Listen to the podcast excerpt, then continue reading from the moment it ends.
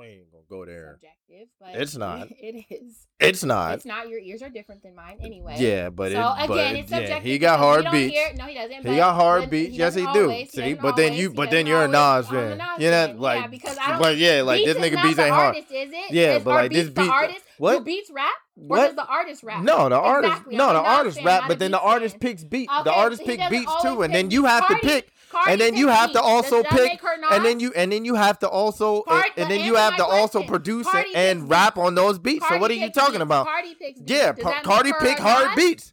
Cardi make her a pick hard. Cardi pick hard make her a beats. You Does fuck with Hardy beats, so now so now all of a sudden you gonna act like you didn't do that.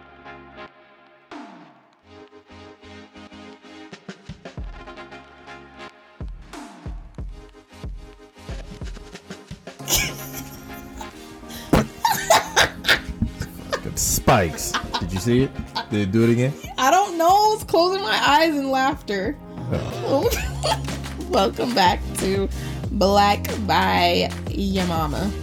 Yep. And My being mama black. by your mama is an unpopular thing to be, yet so revered by all. Because we all came from a black mama anyway.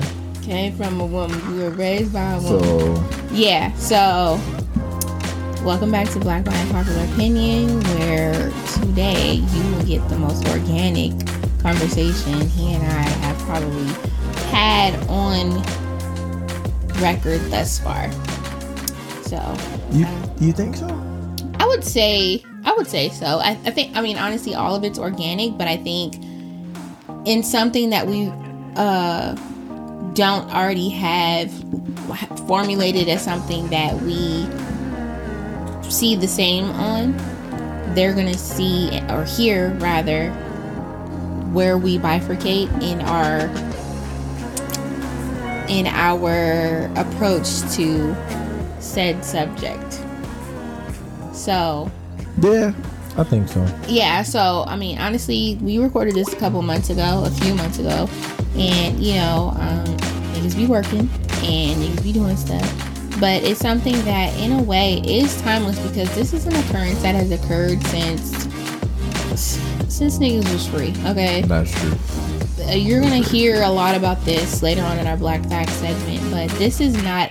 Even though this specific occurrence was several months ago, the history of this has been something that has been commonplace for a very long time. It is a theme. It It is is definitely a theme. Oh yeah, for sure. So, um, we discussed this in depth. Lana Del Rey had said something that was, I wouldn't say triggering. I would just say irritating. Um, and you know, so we talk about it, and you know, get into it how we get into it. and So- going back and listening to it, like I see where you had points, Yeah, likewise.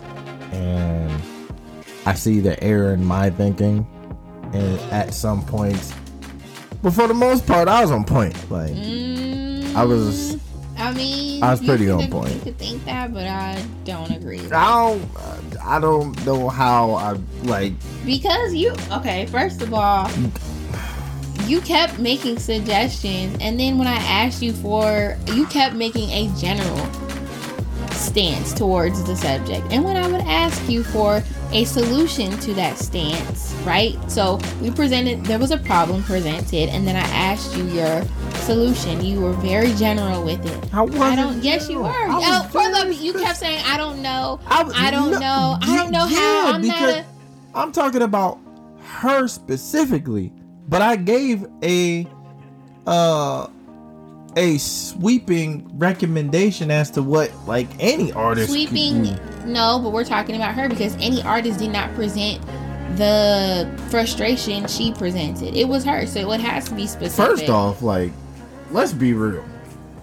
I ain't I never actively listened to a fucking Lana Del Rey song. me neither. like i really don't know what she has sang before. So Like, I but that's what i'm saying. If you gonna if you gonna make a specific to a specific person make a suggestion it has to be a, a specific resolution I didn't I didn't make a I said something broad. Yeah, and and that you be- tried to make it specific. It should be. If you're gonna say, that- if you're gonna say, okay, the Clippers and the Lakers is two different teams. You're not gonna make a spec. You're not gonna make a general suggestion over how they should play basketball for two different teams. They are. But see, I diff- I'm different teams. because I know more about basketball. That would be like me asking you about how the Steelers can get better as a football team.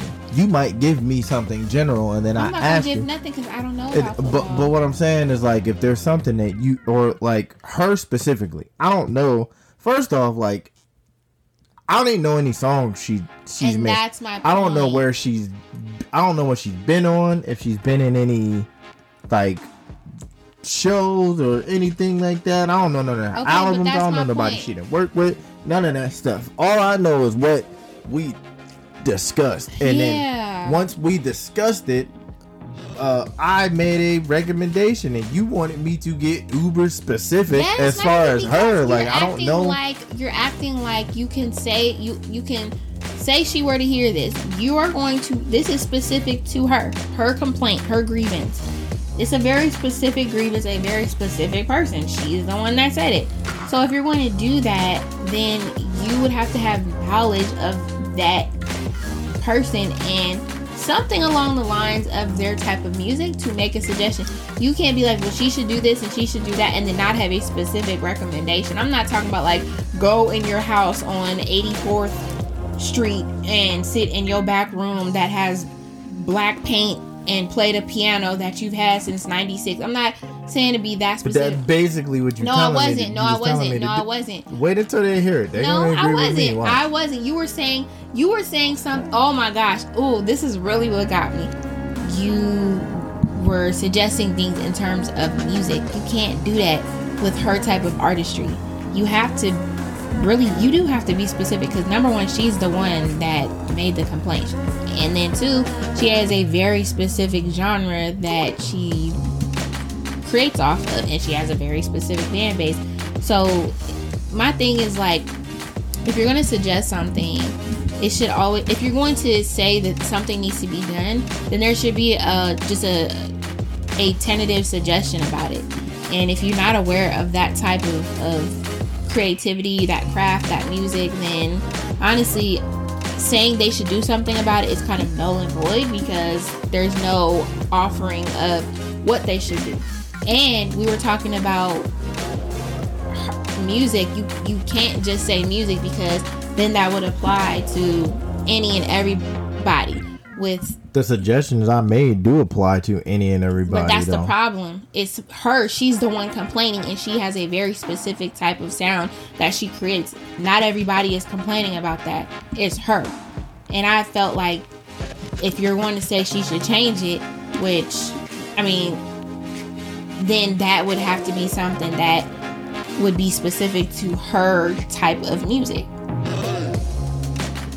I disagree, but I hear you. I mean, you can't say basketball players should play better D, but if some of them already play better D, you're speaking to you're preaching to the choir. No, you need, because there's always a like but but see, that's the thing. there's always room. There- you can say better, and then whatever better means to them Exactly is what to them. is what better means to them. Exactly and so you can say, them. but yeah, but that's the point. It's like you could.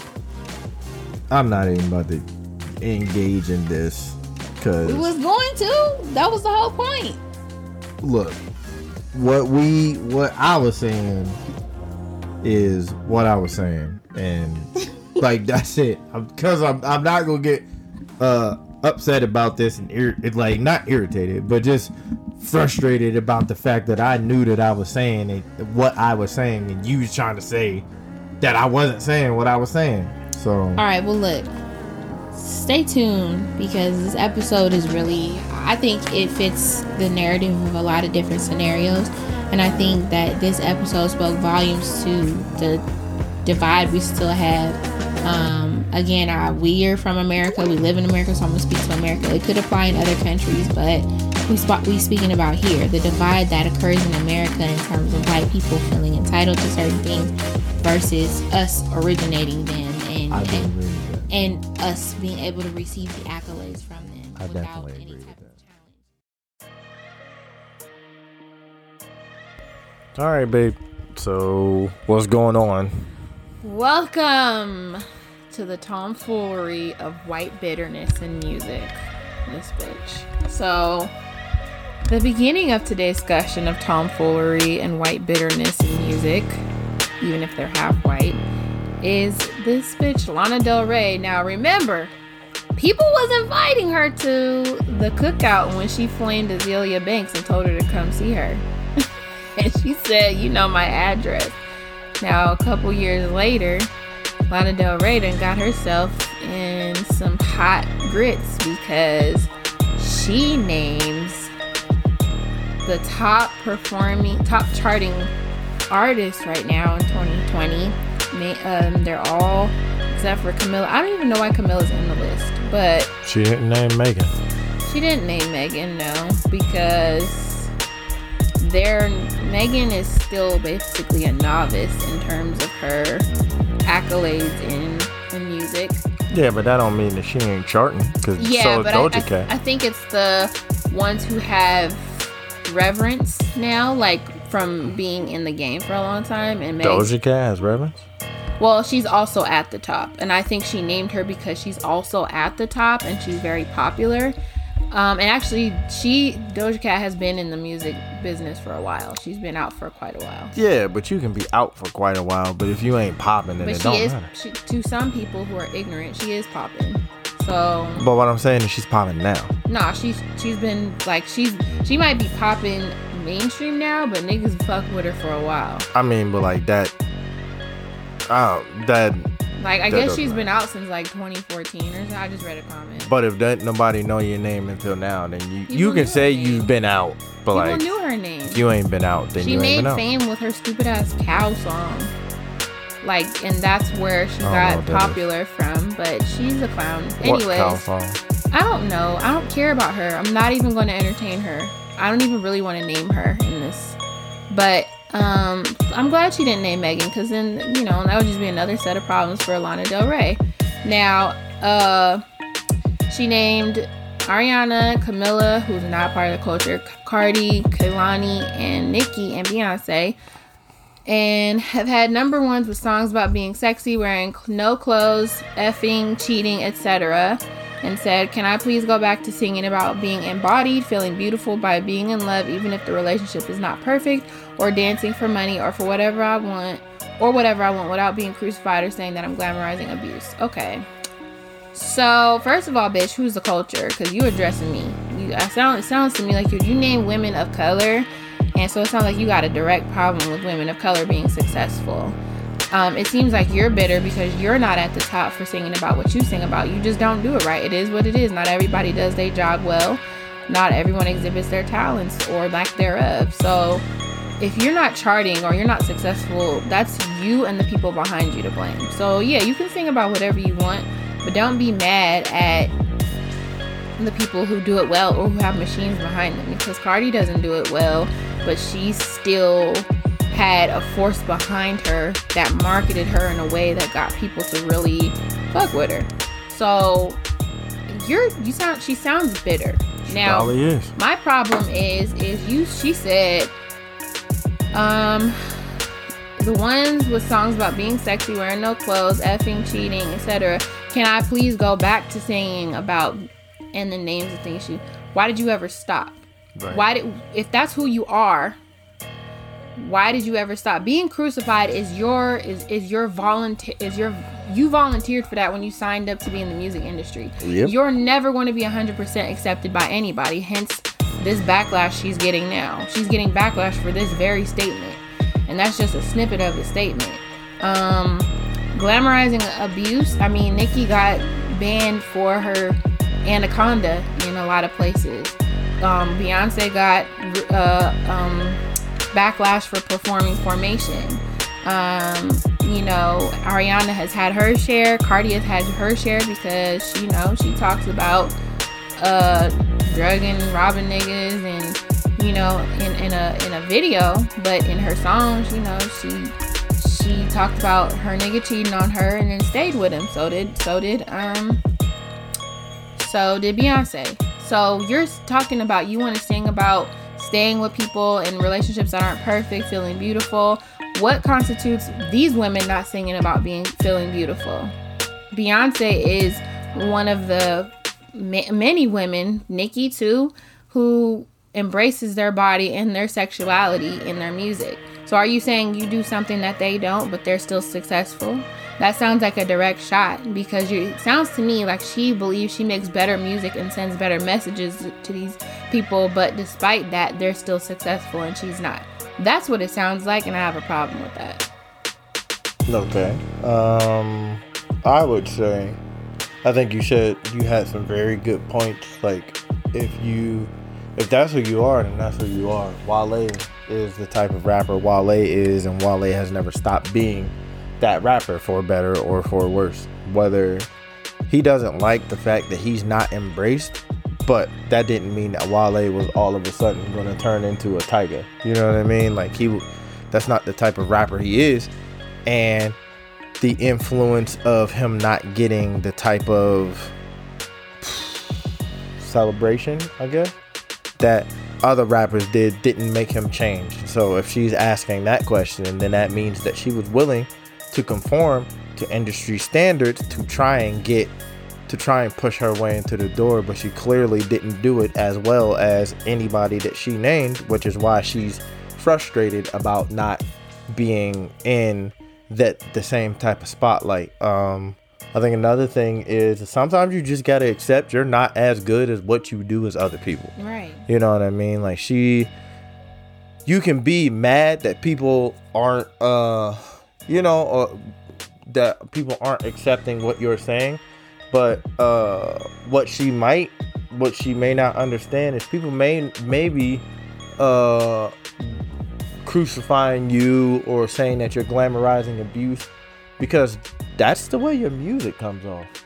You can say what you want about what your intent is with the music, but if it sounds like that, as an artist, if you paint a picture of a cherry tree in the field, but you want people to look at the wind and the way the wind is blowing, then people may not get it unless you explain it to them. You know what I mean? Like like the cherry tree is in the John, like you could see like some of the flowers falling off of the tree, and people will be like, damn, like that tree is really pretty. And you like, no, I want you to see the wind.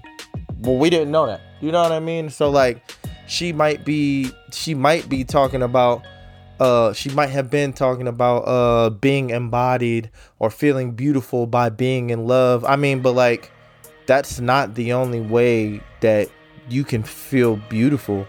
You can feel beautiful by embracing your body. Like you can feel Yeah, beautiful by being sexy.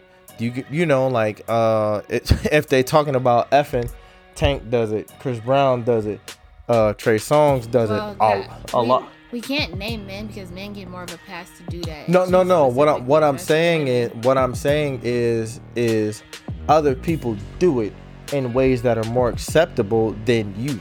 Like a- and as far as men, yeah, men do men do do it and that's what I'm saying. It's like if you want to sing about that, like if Megan Megan Megan Thee Stallion wants to rap about it being a pimp, let her rap about being a pimp. What's Thank wrong with that? you. Yeah. Like, there's nothing wrong with her rapping about being a pimp if that's what she wants to rap about because that's what she want to rap about. If she's doing it in a way that's witty and uh, you know, uh, she's picking like the right beats and uh, her verses is all fire, her features is lit, and she's putting all of the uh, like all of her songs together on her album and things like that. Let her do it. You know what I'm saying? Like, like you know the criticism you know the double standard uh and criticism that come from that towards women is out of place but if you as a woman don't feel like you're doing it right then chances are like you're not being accepted not because of other people not because other people aren't accepting you per se but you're not doing anything that people want to hear to be accepted You know what I'm and saying? The thing Like- is, is um later on in this video, she does go on, and one thing that's pointed out that I agree with is that she didn't name a lot of white. She didn't name any white artists that have had number ones for the same thing. Taylor Swift is known for making songs about being in toxic relationships and shitting on her exes and all that's what she's known for.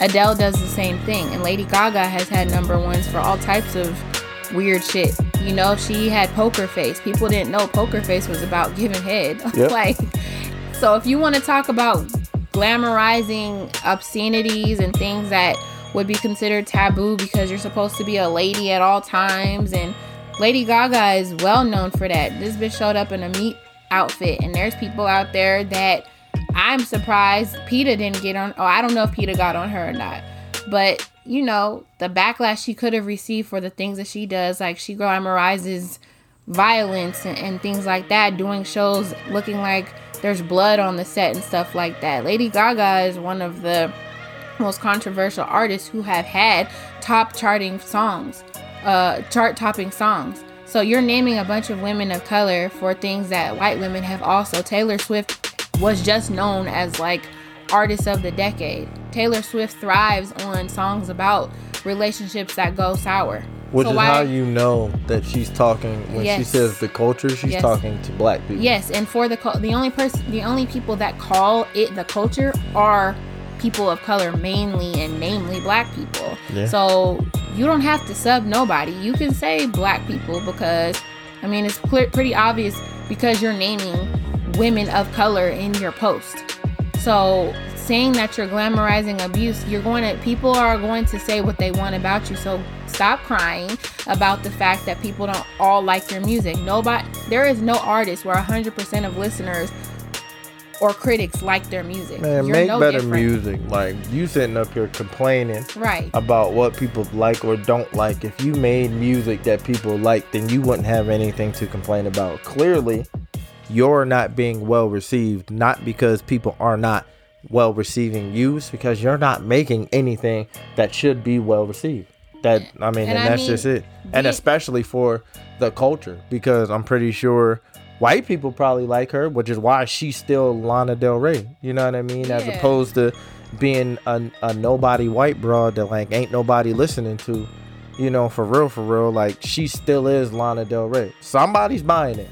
Yeah, It's just not the people she wants. want. That say they love her and she's quote unquote a queen or It's something like yeah, and it's just not the people she Don't- wants to don't buy it. call out people that you know. Yeah, she might have thrown Ariana and Camila in there, but I see a majority of these women in there, in some way, shape, or form, black or you know Hispanic. Man, we just don't gotta buy your motherfucking. We don't. We don't have to take your music. We just don't.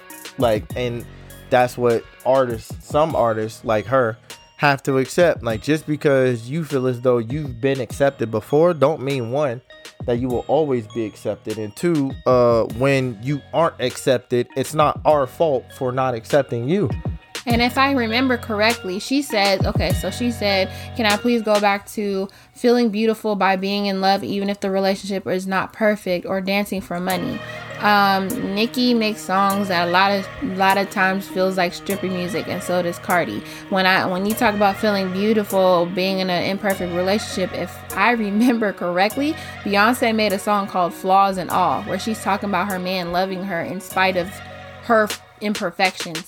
So you act like, and that's why I go back to saying she's writing that as though she does her shit better than the women that she named. And that's so I have a problem. I said that in the beginning, I have a problem with that because she doesn't.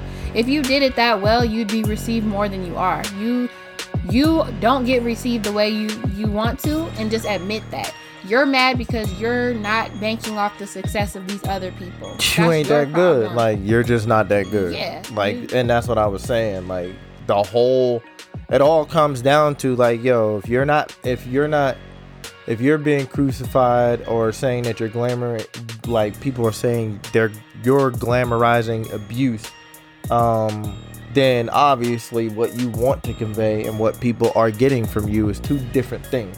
So, in essence, become a better artist I mean, better convey your music better uh uh better articulate the message that you want to get through the music and then people won't be able to misconstrue what you're saying and it might become more well accepted Nothing is hundred percent critic proof because no uh, again, um, Lady Gaga made a song called "Bad Romance," and that song was exactly what the song was named to be. She Right. made a song about bad romance, and you don't the see the beauty of music is it can be as abstract as you want it to be and take from it what you want. Right. So conveying what you want is kind of takes away the purpose of music.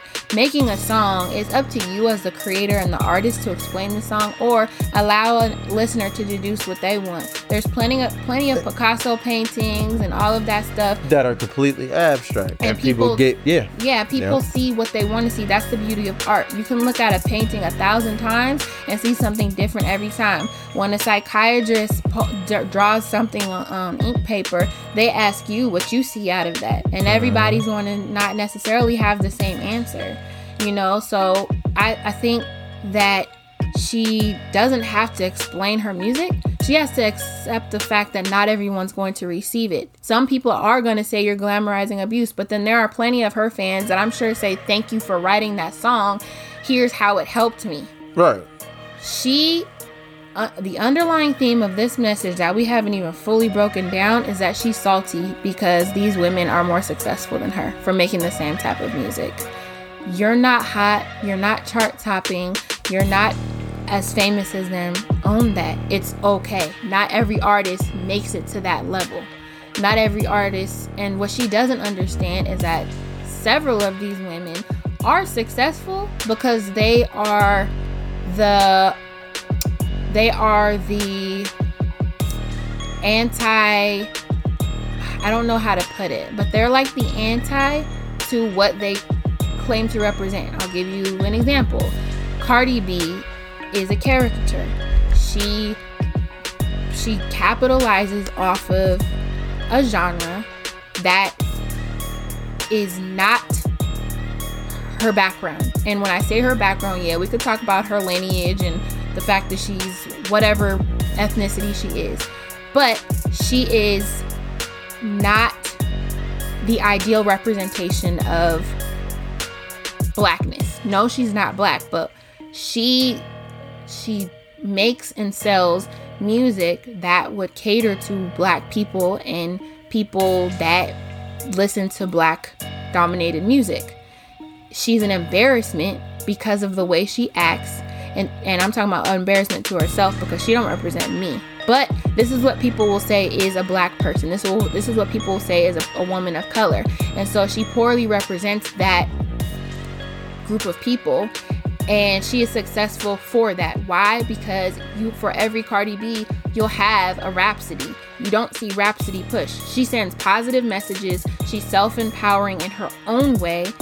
And yet you don't see her get the type of, of support and success that someone like Cardi B has. she Now Cardi bars. She will rap correct. circles around everybody on that list except for Nicki. Okay, now Cardi has shouted Rapsody out. Right. And I respect that. I respect that. And she, Cardi herself said, I try to make music that isn't ratchet and stripper like, but y'all don't like it. Now you see, Cardi is even telling you she is only capitalizing off of what sells. She has said she doesn't really care about rap. She doesn't care about writing. She wants to make money. She doesn't care about the art and the craft of music. She does what sells. She was like, this stuff sells, so this is what I allow myself to to be a part of. Right. So you are going to name these women who have had these number ones, but Cardi is a poor example of that, and so is um, Camila because Camila has also been known for being an opposition to the black community. Camila has been known for being racist, for not defending her bandmate in Fifth Harmony, and so therefore she'll get the support of a crowd that will push her because she shows herself to not like black people, and so she'll have success just for that alone. Oh, you don't like black people either? Let's give you a push. You know, so then when you have Beyonce and Nicki Minaj, you they're just unstoppable. There's there's really not much you can do for women who are multifaceted like that. Now Nicki, she's appealing in an objective way, and she's also talented, so that's going to give her. And she can dip and dabble in different genres of music and do it very well. So can Beyonce. Beyonce is a performer, so she's going to transcend a lot of of the music industry because she's an entertainer. She performs well. She has a decent voice. She uh, is nice to look at, and she's marketable. So you're naming these people who have number ones, but she's forgetting. She, I know Lana Del Rey knows the music industry. There's a reason why certain people are pushed. Some people are pushed because of the way they look. Some people are pushed because of the message or the lack thereof that they send. And so, one in one way, shape, or form, these women all have something that's marketable. Lana Del Rey has nothing. She has nothing. She's plain Jane. She makes music that is not appealing to the masses, and so therefore, what what can they push? Nothing. That's why you're not successful. It's not because of the music that you make, because every single woman on there has made music doing about the things that she named. Being in toxic relationships, feeling beautiful, even if you're in an imperfect relationship, being embodied, whatever. They've made that type of music, but they're also marketable. You're plain, you're basic. That is why you don't get the type of. I mean, she get. is still Lana Del Rey, so you People know. know who she is. If you have just like Rapsody, people know who Rapsody is. She got a decent push, but she's not up there. She's not chart topping. So that's what I'm saying. People, she is Lana Del Rey with a little check mark next to her name, but I mean, that's not that doesn't mean much of anything these days. Anyone could be certified. Anybody could have make a little bit of a name for themselves, but it's how high you climb with that. She she has not reached the heights of these women. And she just happened to name women of color where other white women have done the same thing and they made number ones. Why didn't you name them? You didn't say and etc. You stopped at Beyonce. So that's the problem that I'm having is uh, if you gonna name them and, and feel like your message is not about a certain group of women, name them all. No, I don't think that her message wasn't That- for a certain group of women. That's what I'm saying. Yeah. What I'm saying is, I know it was intended for a group of women of color and women who she's just hating on because she didn't go down the laundry list, list of white women who have done the same thing. Ariana is very heavily affiliated with black women. Ariana is very heavily affiliated with Nicki. They're really close. Right. So I could see that being an issue. I don't really know why she named Camila. Maybe that's just another chick for her to hate on. I don't know. But if I see a majority of these women as women of color, I have an issue with that because there's plenty of other women that have done what she talked about doing, have been successful, yet she did not name them. So we can continue listening, watching her message and seeing what else we got to break the fuck down. Yep. Definitely. You want to go? No, you go. All right, so let's see. She said, "I'm fed up with female writers and alt singers saying that I glam- I'm saying that I glamorize abuse when in reality I'm just a glamorous person singing about the realities of what we are all now seeing. What we are all now seeing are very prevalent emotionally abusive relationships all over the world. I don't really understand that sentence, but um, I'm fed up with female writers and alt singers saying that I glamorize abuse and very prevalent emotionally all over the world. Okay, I don't really have a response to that quite yet. I will say that if she's talking to the culture of hip hop, alt singers don't fall into that category. So she's trying to mesh. She's trying. She's definitely trying to mesh uh, genres by saying alt singers, but then you're naming black. Like what you're singing about deserves to be there. Alt singers and that community you don't why do you think that you have a place in r&b and hip-hop when clearly you're not making that type of music there are plenty of women who have sung about being abused and things like that mary j blige is very vocal on the things that when she went through in her relationships very to the point of where she empowered all Yeah, I mean, you we can just go down the list of, Yeah. of women singers. Like a, a lot of women singers have sung about it. Latoya Luckett, you know what I mean? Like there are plenty of women female singers, but they're not alt singers.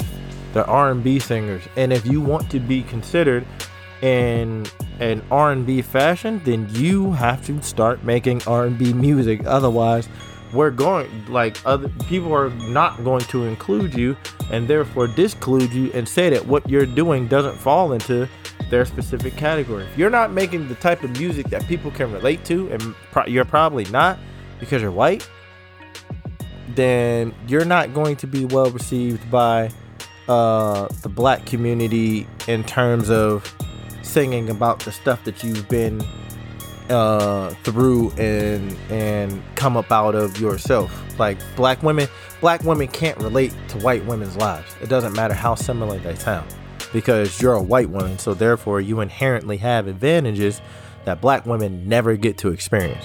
Well, I don't know if I fully agree with that because for a long time I really liked Adele. Um, and you know, she's white, she's British. I don't know anything about her life. I just know that she suffered from a lot of relationship uh, issues, and I played those things and felt they felt synonymous with my own dealings in relationships, and I didn't look at her as being white, so I, I'm gonna limit my relativity to I'm her. not saying that you do. What I'm saying I, is, a lot of black people like Adele, though. A I- lot. no, I'm not saying that black people can't can't relate to her. I'm saying she doesn't make music that will relate to black women. But again, if that's the case, then why would black people accept Adele in that way? And that's what I'm saying. Adele made songs, because lyrics. Adele made music that black people can feel. First off, what do people say about Adele? the, her voice. But again, at the end of the day, a lot of people like Sabrina Claudio too. Sabrina Claudio uh, made disparaging comments about black people, but people overlooked that because they liked the sound of her music and the way she did. Nobody can relate to Sabrina Claudio, but the, her her her music and her sound was appealing. I think Lana Del Rey issue is not that her being white. I think that she has a problem really honestly just not being successful for singing the same thing as someone else. I'm not to look at a person singing and be like, "Oh, she's white, so I don't I don't relate to her in terms of the lyrics." There's yeah, her background might overall be different, but in that very moment, whatever that song may be, if I don't just completely just loathe that individual as a singer and if I can feel their lyrics, that's what it is. I can't relate to Beyonce's upbringing. I can't relate to Nicki's upbringing, but or Megan's upbringing, but trust and believe those songs hit home for me in one way, shape, or form. They're empowering or they're real, and they can be both. You know, I, it's not about her being white. That's the problem of relating to her. It's about, or even the fact that she doesn't make R&B because, you know, I think a lot of black people are very open-minded to music. I don't think we're always going to just tune our ear to an R&B sound. I don't even think Adele was categorized as R&B. I think I don't. I'm not sure. I I want to say she was pop. I'm I'm not 100 percent sure, but Pop is just popular. oh okay. Well, pop. I believe not- pop has a sound though because Taylor Swift is like the epitome of pop. Like her sound is like new age Britney Spears and all of that. You know, she has a sound. I think pop can be popular, but pop still also has a sound. Whatever it is, I believe we're very eclectic when it comes to music because. Prince was a very eclectic individual, but we know that man was black.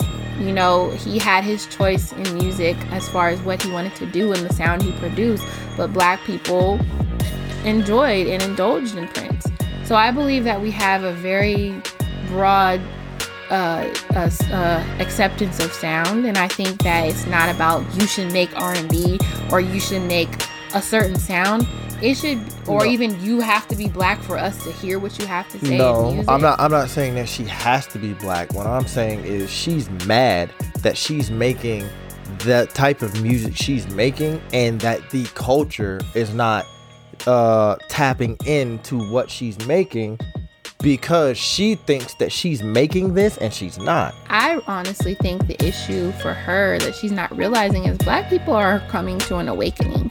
What we're doing more than ever before is putting our own on a pedestal and not really allowing people who aren't black to take over in terms of what it is that we're promoting. More than ever, you see the push in our own community to promote black artists. I've never seen so much of support this black artist, support this black, you know, uh, uh, individual, support black, you know, uh, businesses and all of that stuff. I think more than anything, it's we're just trying to support one another. You see Normani, you see, um, you know, Megan, you see uh, Noname, you see Rapsody, you see all of these artists who make music that is not culturally has not really been culturally accepted like that. You see them start to become more of a of a um a uh don't really know the term for it, but they're getting approached in in more uh, in an acceptable way more than ever than I, that I've seen. I think we are just at a point in our lives where we're opening our eyes to how diminished our presence has been in the music industry unless we make non-substantial music. And so what we're doing now is pushing each other more because we're tired of seeing these non-black individuals capitalize and and and take like when when Justin Timberlake was making all type of black sounding music and when um uh, Miley Cyrus had her little moment. You know, I think we realized like that's not cool. We should stop allowing these artists to make a sound that sounds like us. Why don't we just support our people that sound like us? And I think that's the issue that Lana Del Rey won't understand as to why we're seeing those women being getting more shine because we're doing the we're doing we all agree that black people have to give you the stamp of approval for you to make it in pretty much any industry. Now, she is not one that black people typically listen to, but on top of that, we're big right now on promoting each other. Like you you you just see that a lot more now. And you know, it could be because social the social media area era is more of the machine behind a lot of this and you know the internet and information is more available to us than before. But i just really think we have an awakening and we're in a lot of things for each other that we weren't before and i love it. Um, there may not be anything wrong with lana del rey's music. I haven't really listened to her like that but she can't be salty about the fact that we're we're giving each other the push that she wants. We're not gonna do that. I mean, but like you just said that we're talking about supporting our own instead of supporting other people who are making that. But that's what I said. Like she's mad that black people aren't aren't uh connecting with her music because she's a white woman. Like and like we rather than listening to a Lana Del Rey, people would rather listen to a Summer Walker. what i took from you saying is that she's white so we can't relate to her No, I'm I not don't- saying that she. I'm not saying that just because she's white, we can't relate to her because there's been like there's been there's been uh white rappers and things like. I mean, but like Eminem is somebody who But you even People said think- yourself where you grew up, niggas wasn't listening to. no, I, and I'm not saying that uh niggas are going to listen to Eminem, but like Eminem, while we knew that he could rap well. Uh, Eminem was not the type of rapper that you just bumped all around everywhere you was going. But rap is rap is another like little area in and of itself in music that really takes a like a delicate delicate breakdown because rap is a whole nother uh, scrutiny that we apply in terms of acceptance. You well, yeah, and, and, And so I don't even think that we can discuss rap in, in this sense because rap is we hold rap near and dear even more than R&B and any of these other genres. We hold rap near and dear to our blackness. yeah, because That we created it. Yes. So we created country too, but I, I mean, we created, but we created jazz and yeah, and- all of that shit. That, that shit is ours. For those of y'all that don't know, country music is ours, jazz is ours, R&B is ours, rock is ours. So don't get it twisted. Look But up right- where Elvis got his moves from. Look up, you know, who Louis Armstrong influenced and look uh, up DeFord Bailey. Like yeah, look up Rat Pack. BB and- King and all. Yeah. So Yeah. don't get it twisted. A lot of these genres are ours, but. I think that because rap is such a, a different form of music and it's a it is a storytelling like no other except for you know the origin of country we really hold that near and dear and you really can't be white and and and Excel in that. excel in that in our to a eyes certain, yeah, to Yeah. a certain extent. Like Yeah. you can be good, and you can even be great, but you're not going to be all time great. You Yeah. just you just can't be. Right I mean? and so um back to to this i re- um, so reading the next part with all of the topics women are finally allowed to explore i don't just want to say over the last 10 years i think it's pathetic that my minor lyrical exploration detailing my sometimes submissive or passive roles in my relationships has often made people say i've sat women i've set women back hundreds of years um I think the problem with this that I had as well, well, not I think I know, is why do you want a pass for being weak? We are seen as the weaker of the sexes and we mm-hmm. are promoted as such, and it is our job to snuff out that that myth. Mm-hmm. If you allow yourself to be suppressed as a woman, that's your fault. So if someone is criticizing you to be the weaker of the sexes, that's a problem in and of itself because you're allowing yourself to be that which the man wants to to propagate. He wants the men in in any industry in any society are going to pride themselves on stepping of the necks of women who have a voice. So then that goes into the, her next statement. Let this be clear. I'm not a feminist, but there has to be a place in feminism for women who look and act like me. Let's stop right there.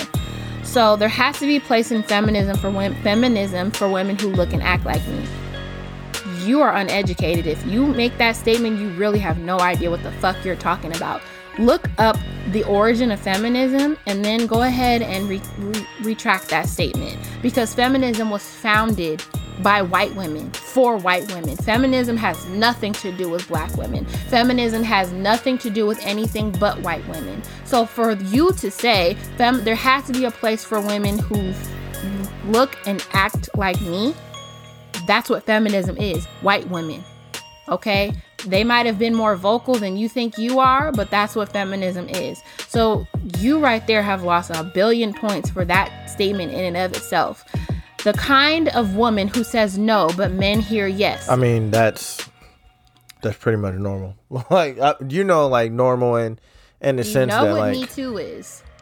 like But yeah, see, the, see, see, there's a whole that's the, that's movement the about other, that. that's the other problem. Me Too was founded by by black women. So what you're doing, whether you realize it or not, is you're minimizing the fact that these organizations already exist, where women say no, but men hear yes. That's what Me Too is, bitch. Me Too was founded, and this is why I feel like it's intentional because you continue to minimize the the foundation of things that black women empower everything you've said a black woman has done and empowered in some way shape or form but you think you have to be the prototype for that. You think you have to be the prototype for uh, women who who who say no and, and men hear yes. Me too does that so you're too late.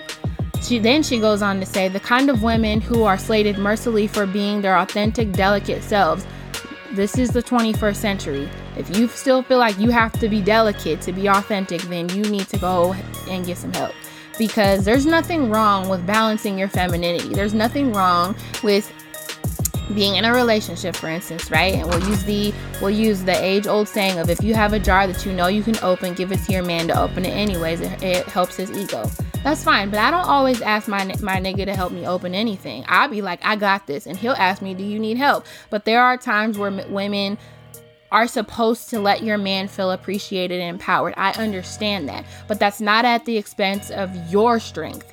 You have to let your relationship be known that you both have strength. You can't minimize yourself in a relationship. So you want to be glorified for being weak, is what you're saying. And that to me is should be crossed out. I mean, you're black, so you don't understand it.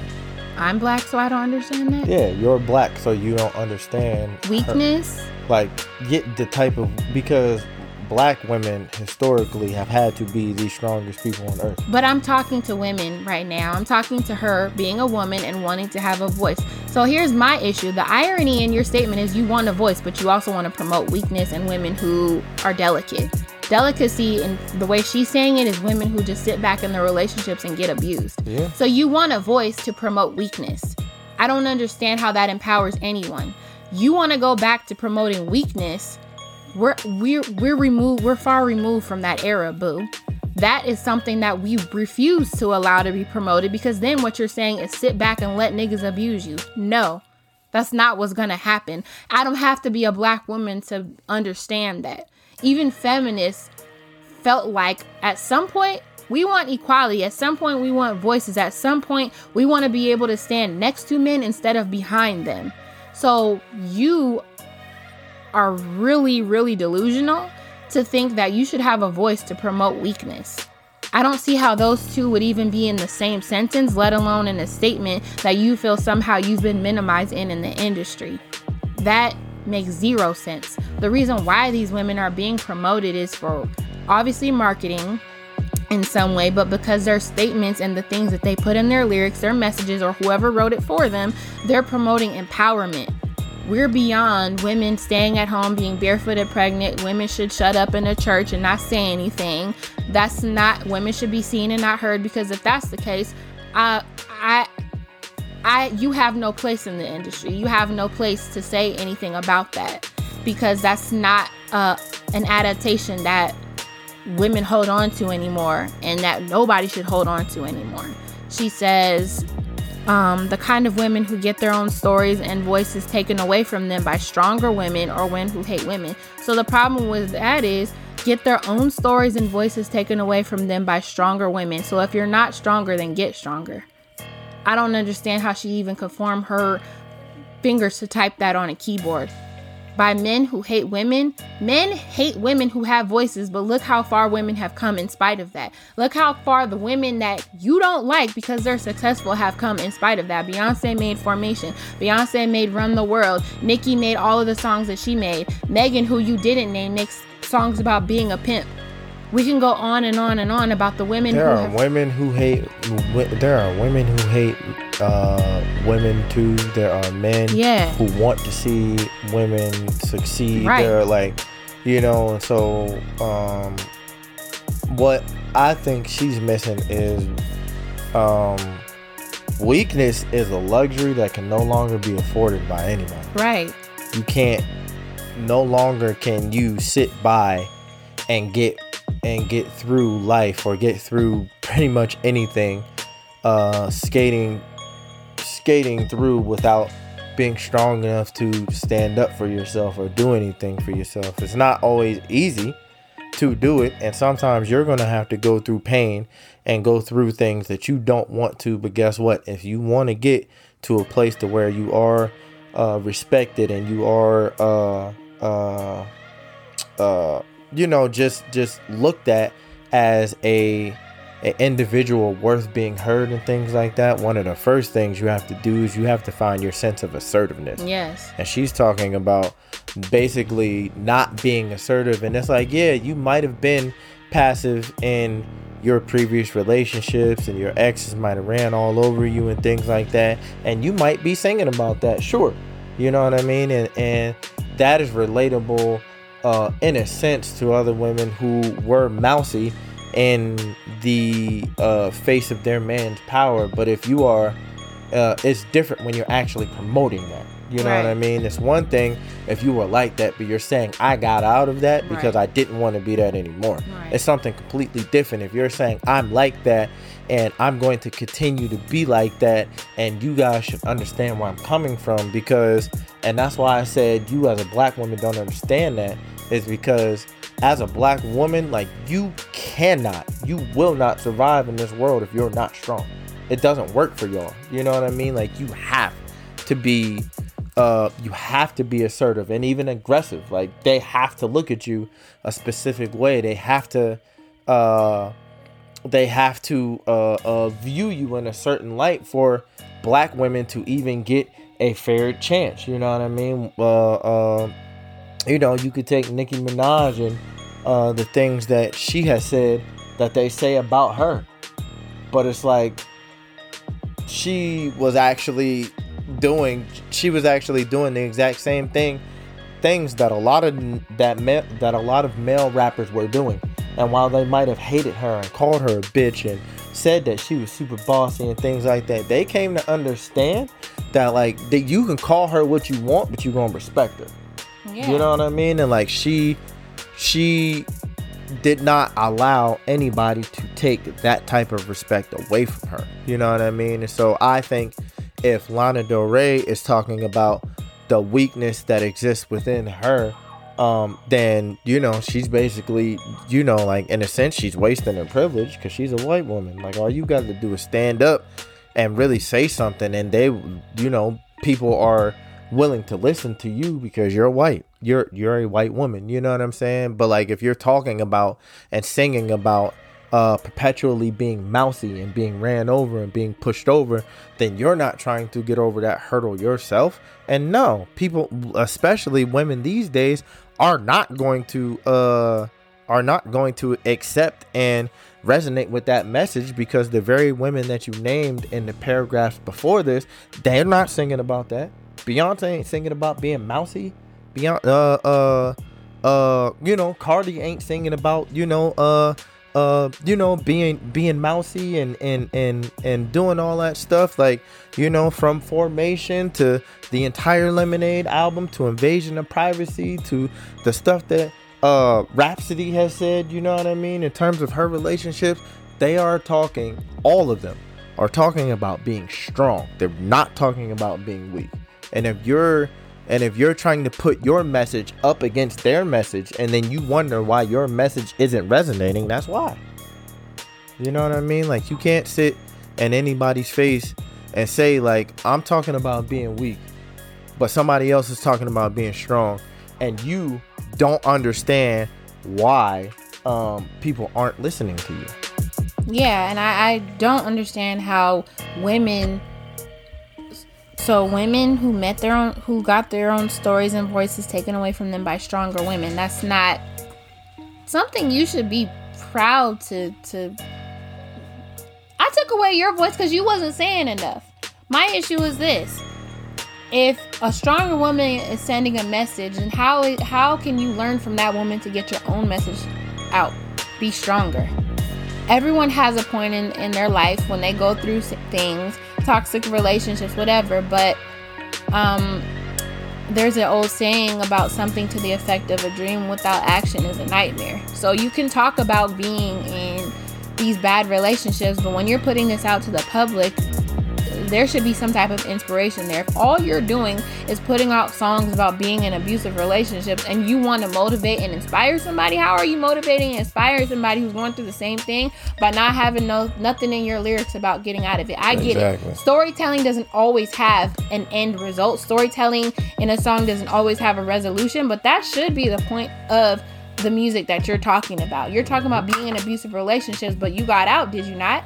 So uh, I would like to hear you say something about how you promoted getting out of those abusive relationships or feeling beautiful. Now, if you want to talk about another white woman she didn't name for having number one hits for empowering motherfuckers or talking about abuse or talking about being raunchy, Christina Aguilera. Christina Aguilera had Dirty. That shit for sure was number one. She was part of Lady Marmalade. Lady Marmalade their her its origin was Patti LaBelle. It did great at the time, and then you put on four other, four or five, actually six other women who remade the song and did the song justice. So Christina Aguilera was on that song. That song is about female empowerment. That song was number one. Now, you really want to talk about beautiful and being in a point in your life where you might not feel your best. Christina Aguilera made beautiful. That song resonated with so many people, including myself. That whole stripped album was my shit and still is my shit. I don't care about her being half white, half Spanish, and me not relating to her in, in every every type of way. She made music that was relative to something I felt within me, and she she did wonders in the music industry. So you're clearly just not sending the right message if people aren't receiving it. If you're getting your voice taken away by by stronger women or men who hate women, that means you're not doing something right. Men who hate women is going to occur at all times, but somehow these women were able to be successful enough to get their stories out. So you not being able to get your voice out is your problem. You're not sending messages that make people feel motivated enough to continue to listen. Yep. Yep. That's what it is. So another issue where she gets it all wrong is um, that's just how it is for many women. So are you gonna tell a woman who's in an abusive relationship that's just how it is, just be in that shit? No. I don't think the message I don't think the point of any message of being in an abusive relationship or storytelling is to tell you to stay in it. Being in any type of toxic environment should not ever be uh, met with, well, that's just the way it is. No. There is no foundation on this green earth where there is an organization that helps women in abusive relationships to stay in them. I've never heard of that. So if you're saying that's just how it is for many women, uh, you need to rethink the type of music you're making if that's the type of message you're sending. And that was sadly my experience up until the point that those records were made. So I just want to say that it's been a long 10 years of bullshit reviews up until recently, and I've learned a lot from them. You're going to get bullshit reviews because not everybody likes your music. But I'm also, but I also feel it really paved the way for other women to stop, quote, putting on a happy face, end quote, and to just be able to say whatever the hell, say whatever the hell they wanted in their music. Yes, you should be able to say whatever the hell you want in your music. Music is a form of expression, it's a form of art. No one should be able to tell you exactly how to convey your feelings in that. But when you do that, when you do what you want, there are always going to be some type there's going to be some type of reception of it, good or bad. So if you're moaning, groaning, complaining, and bitching about reviews, you shouldn't be in the music industry. Said that already. I'm say it again. That is what you signed up for.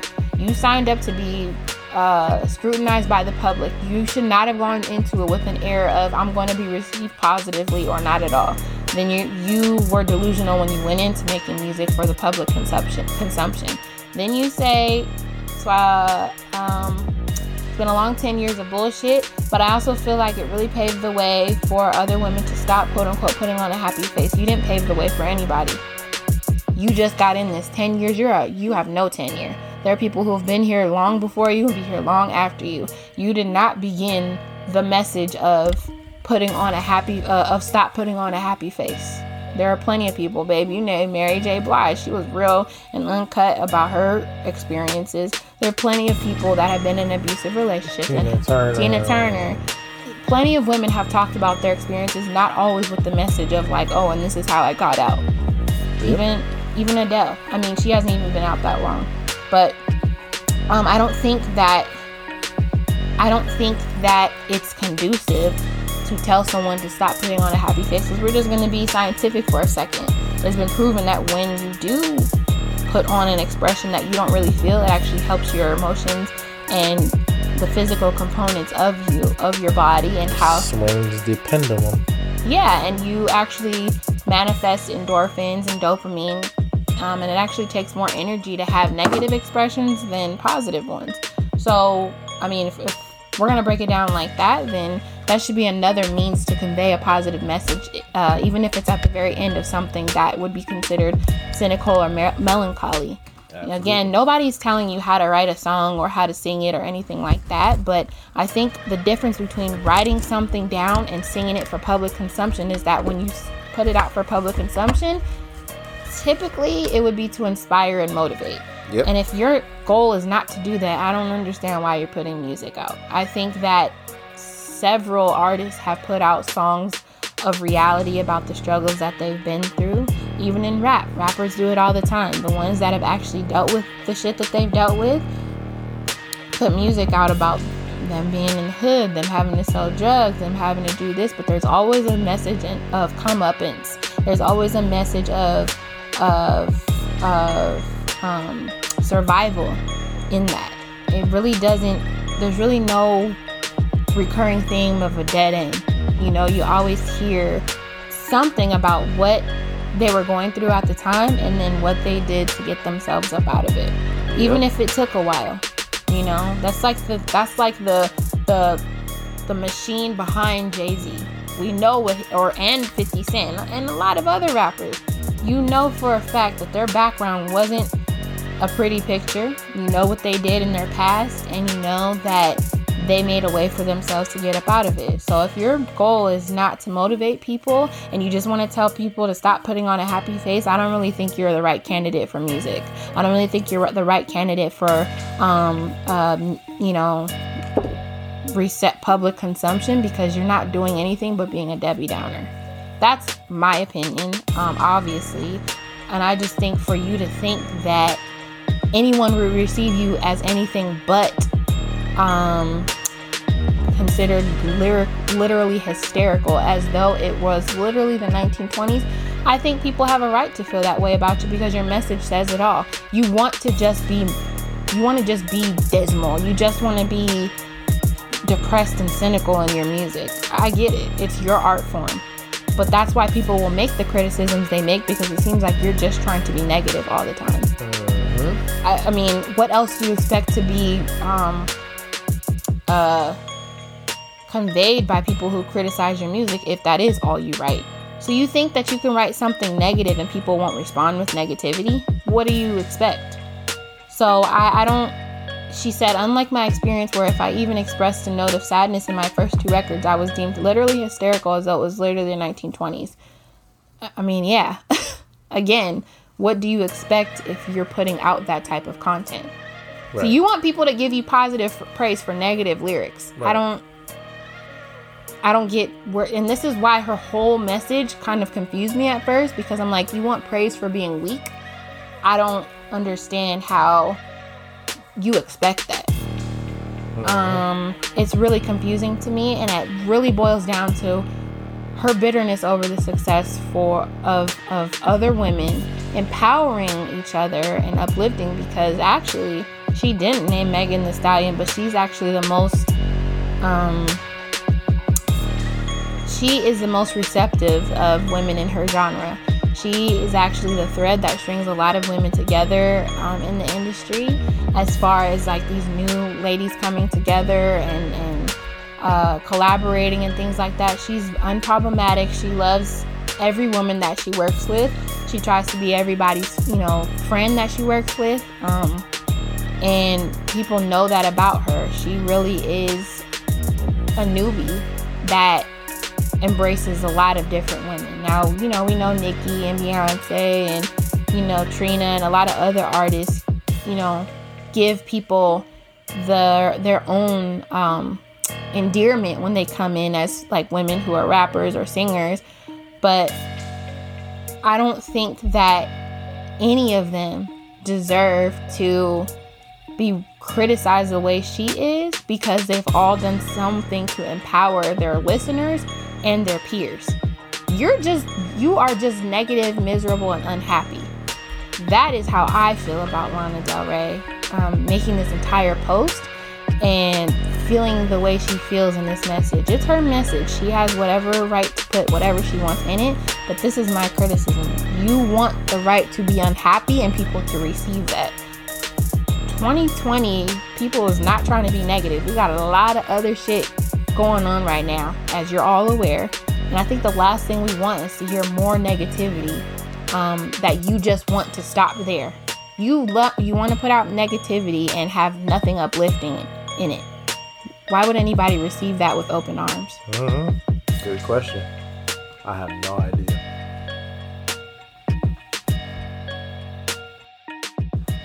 My whole point about the Lana Del Rey thing is um, if you.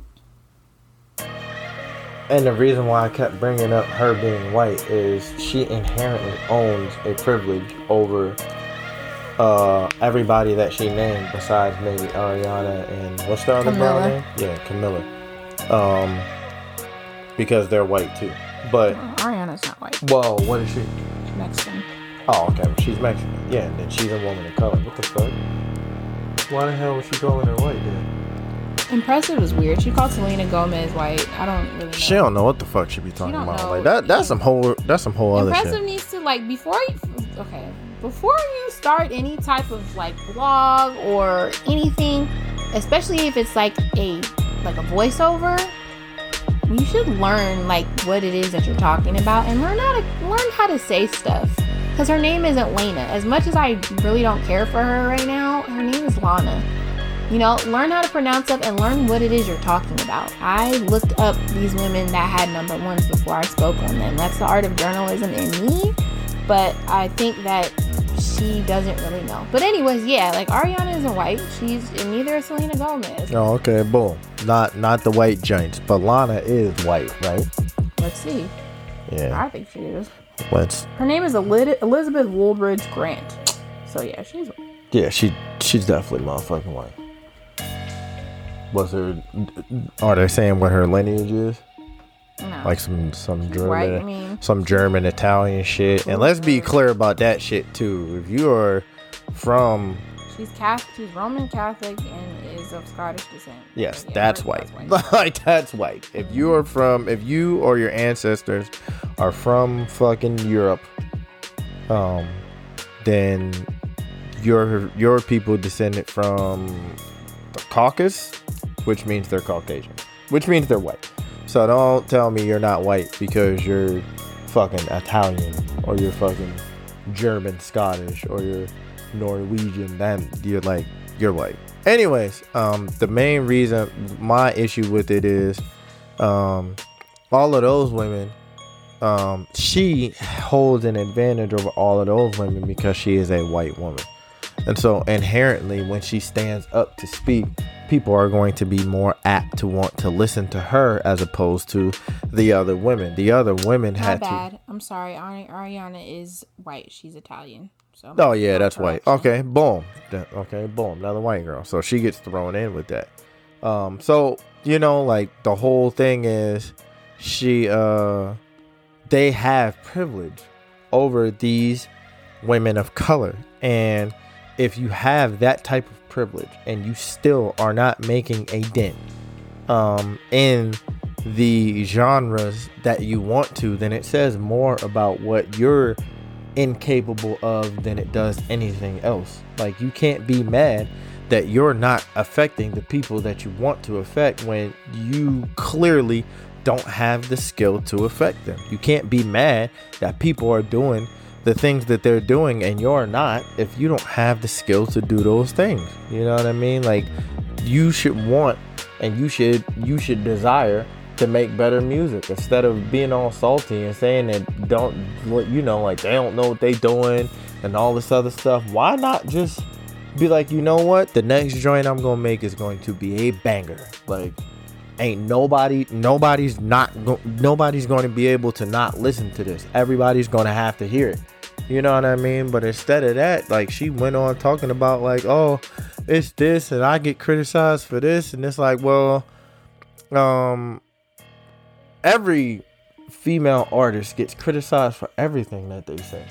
Because the uh, music industry is largely male dominated. And if you're not fitting a, a very specific palette that men want then yeah you're going to be criticized for it. You know what i mean? Like it, it can be sexy but not too sexy. It can't be uh uh too raunchy. Like you can't be talking about this and you can't be talking about that. They are artists just like all these male rappers are artists and they need and deserve and have to have the same space that male artists have for their artistry. And the fact that you have that space but you're complaining about being uh being criticized for the type of artistry that you produce says that your artistry isn't up to snuff with the other ones because if it was then you wouldn't have to worry about any other criticisms or anything. Do you think that Nicki cares about what people say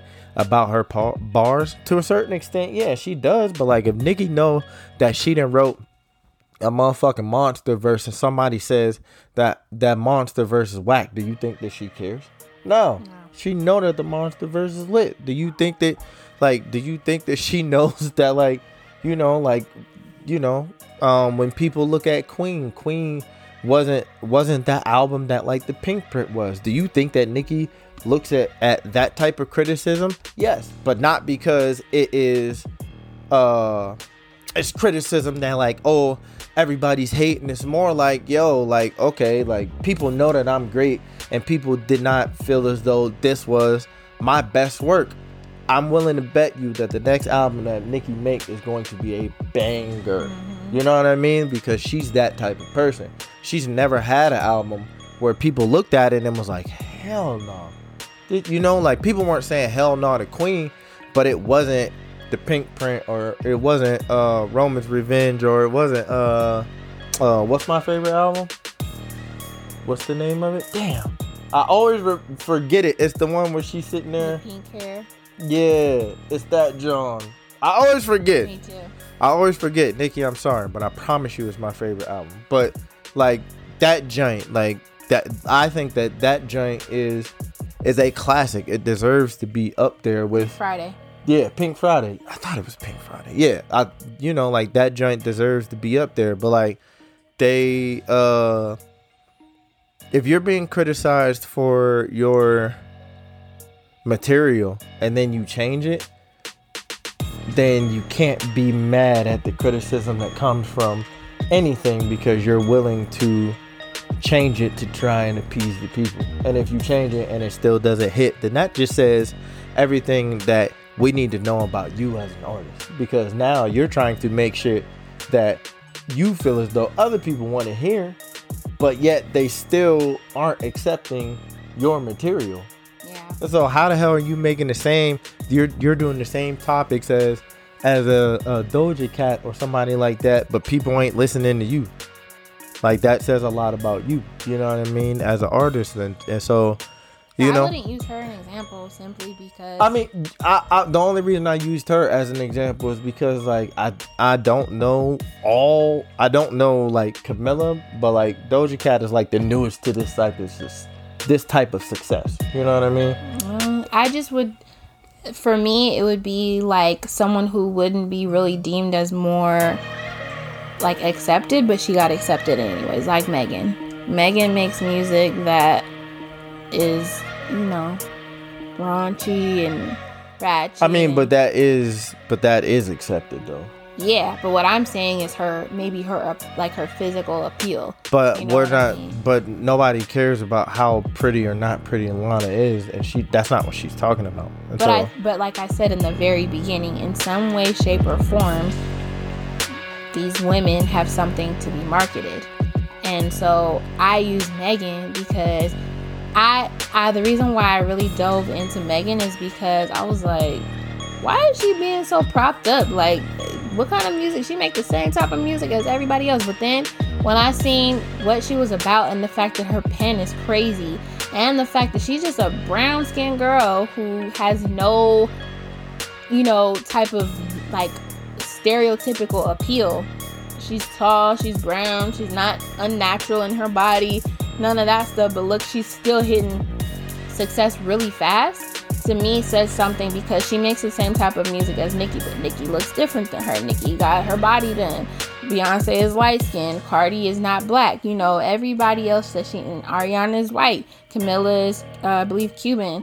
So it's like, for me, Megan stood out the most because she's not packaged the way that, not to say she's unattractive, she's beautiful, but she's brown. And we know brown skin, unless it has some type of of of ambiguity to it or some type of, of Eurocentrism to it is not really accepted.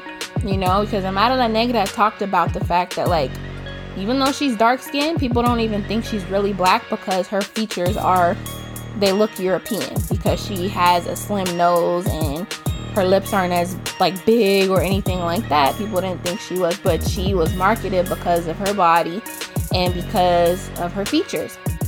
So with Megan, that's why I say her because she climbed to the top very fast in spite of not looking like everyone else. I mean, she don't look like everybody else, and that's one thing. I mean, but like, it's it's also about the music. Like, she can look, she could have looked like that, but if she rapped like a fucking male version, I mean, a female version of, of Tekashi, she wouldn't have made it.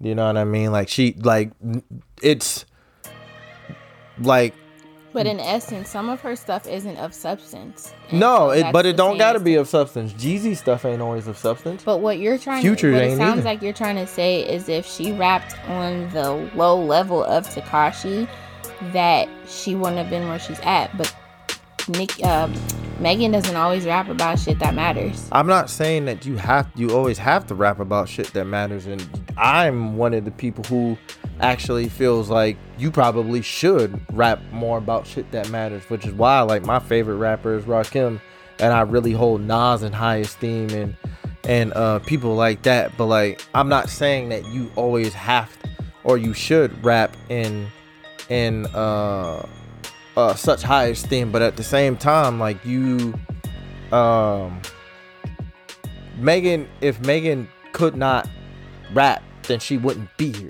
You know what I mean? And like, I, you don't have to, like, being able to rap isn't always just rapping about stuff of substance. You know what I'm saying? Like, But uh, Cardi can't rap, and she had her ascension pretty fast too. I mean, but like, Cardi, She can't rap and she don't write. I mean, yeah, like, but but like, Cardi is a perfect example. What the hell was Bodak Yellow even about? I have no idea. You see what I'm saying? Like, She explained it, but I don't really get it. I mean, but like, you know, like that shit wasn't. And then Bartier, Cardi, uh, you know, like she's not rapping about stuff of substance, but because of the way she rapped it, and uh, mainly Cardi's, uh, what really propelled Cardi is the fact that she could ride a beat. But the thing is, as I said earlier, there is something pushing these individuals. So the machine behind Cardi is what pushed her. Atlantic pushed her. Um, she also is affiliated with Amigos, not just by a kid and a man, but the fact that they had shared some some type of, of musical giant behind them, some type of industry giant. You have Beyonce in all her glory, you know. You have um, uh, Ariana. You know, you have all these people that she named. There is something pushing them, and uh, I think that Lana's issue is really down to saltiness. I don't think it's even the messages these women are sending, and I, I really stand on that. I don't think she's mad at that. I think that it's that she wants to say what she wants to say, and she doesn't get the push that she wants because of what she wants to say. I mean, and but I mean, that's still because all these women have talked about relationships. Mm, Cardi has talked about be careful. That's her staying in a relationship in spite of a man being toxic towards her. She's just warning this nigga like, okay, you got one more chance. Same with um, Beyonce. She's talked about um, sorry in that song. She talked about other songs on Lemonade that were about being confused as to whether she should stay or go in spite of a man treating her wrong. Um, uh, you know, Ariana has her songs like Thank You Next, where she talks about the good in the men that she was with in spite of how she, they treated her. You know, um, Camila, I don't listen to her music, but uh, you you have these messages that are being sent, but somehow they're considered watered down by Lana. But Lana's music is supposed to be prided for the same thing, and so that's why I say I believe it's more of a bitterness. I don't think that the messages these women are sending as being problematic more than it is her just being bitter for not reaching the same success I don't think that the messages are problematic either, but to think that she has the type of of push and things like that that would propel that could propel her, but her artistry is so lackluster that she can't do what they can do with you know with more of a push than they're getting says a lot about her as an artist. That's what I'm saying. the think about think about the fact that every white person who has made it in like a considerably black genre has kind of pandered to us and that was where their success came from. I mean, they have to. yeah and that's what i'm saying. There's lana doesn't pander to that which would appeal to anyone. And not to mention she's not a marketable individual. Like i said before she's plain she's basic and so you can't market her in sound or appearance. You know like you I mean, but that's her fault though.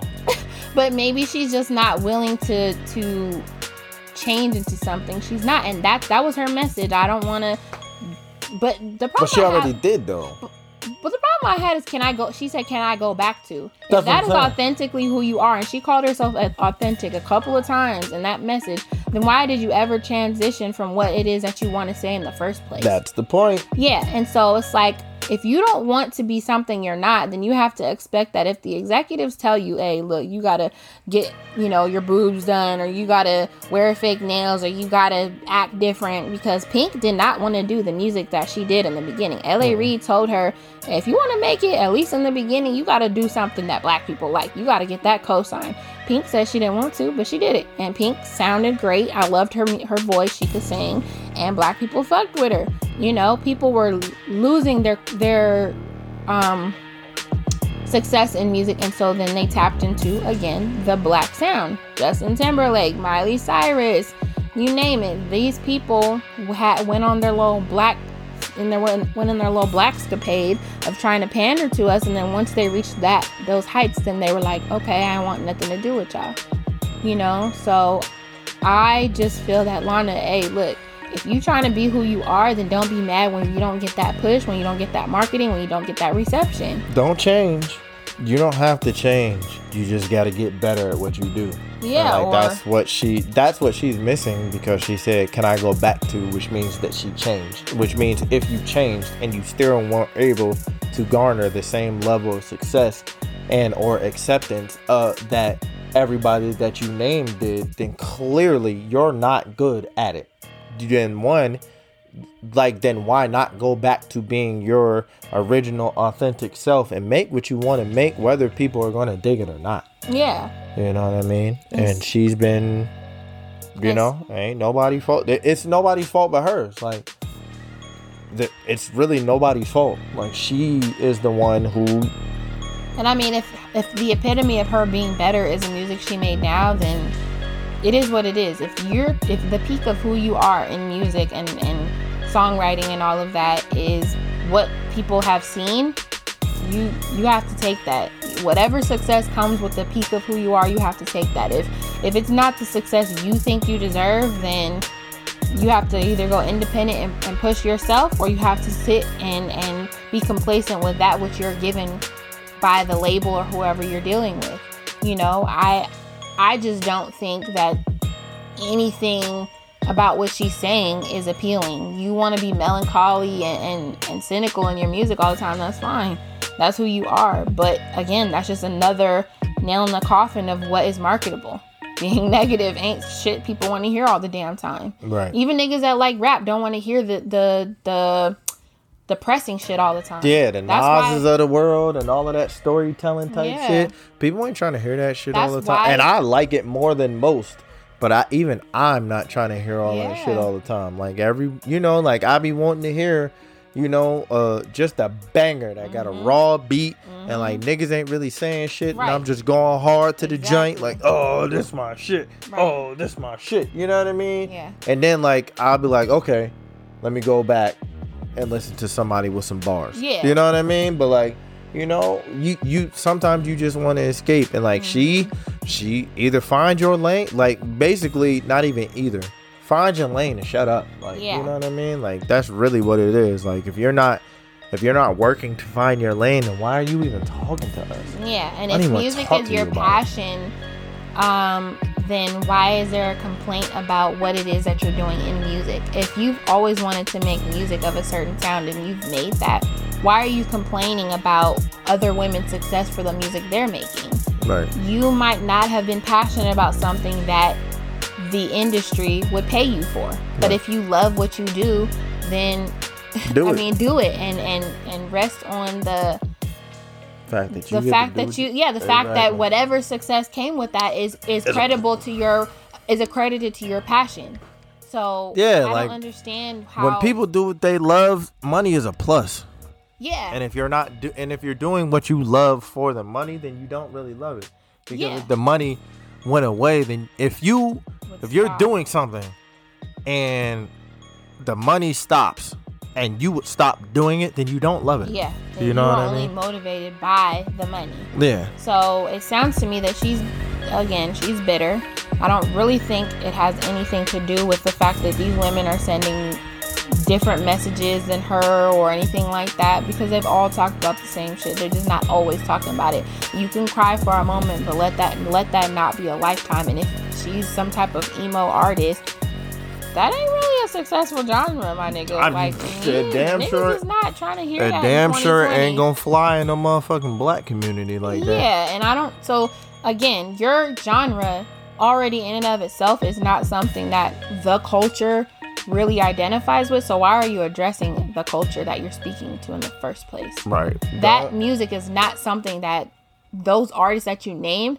have a fan base for. The I- fan bases of the women that she named I- are As- not the fan bases that would necessarily listen to her music on a regular basis. as people who are in the culture and who know about the culture and who listen to the music that defines the culture, let me just tell you right now either get better as an artist or we really don't have a place. But for what you. defines because you keep saying get better, but I don't really understand what you mean by that. what do you mean? What do you mean get better? She got to get better at what she does. That's like make it more with the definition. What do you make mean? make it make it more make it more uh make it more relatable if you don't like the fact that people aren't accepting your message then better convey the message if you don't like uh that people are not uh uh How do you con- better convey the message? consume I, I don't know. That's up to her. Like maybe she needs to create a different maybe she needs to write the lyrics better or switch up the beat or speed up or slow down the tempo or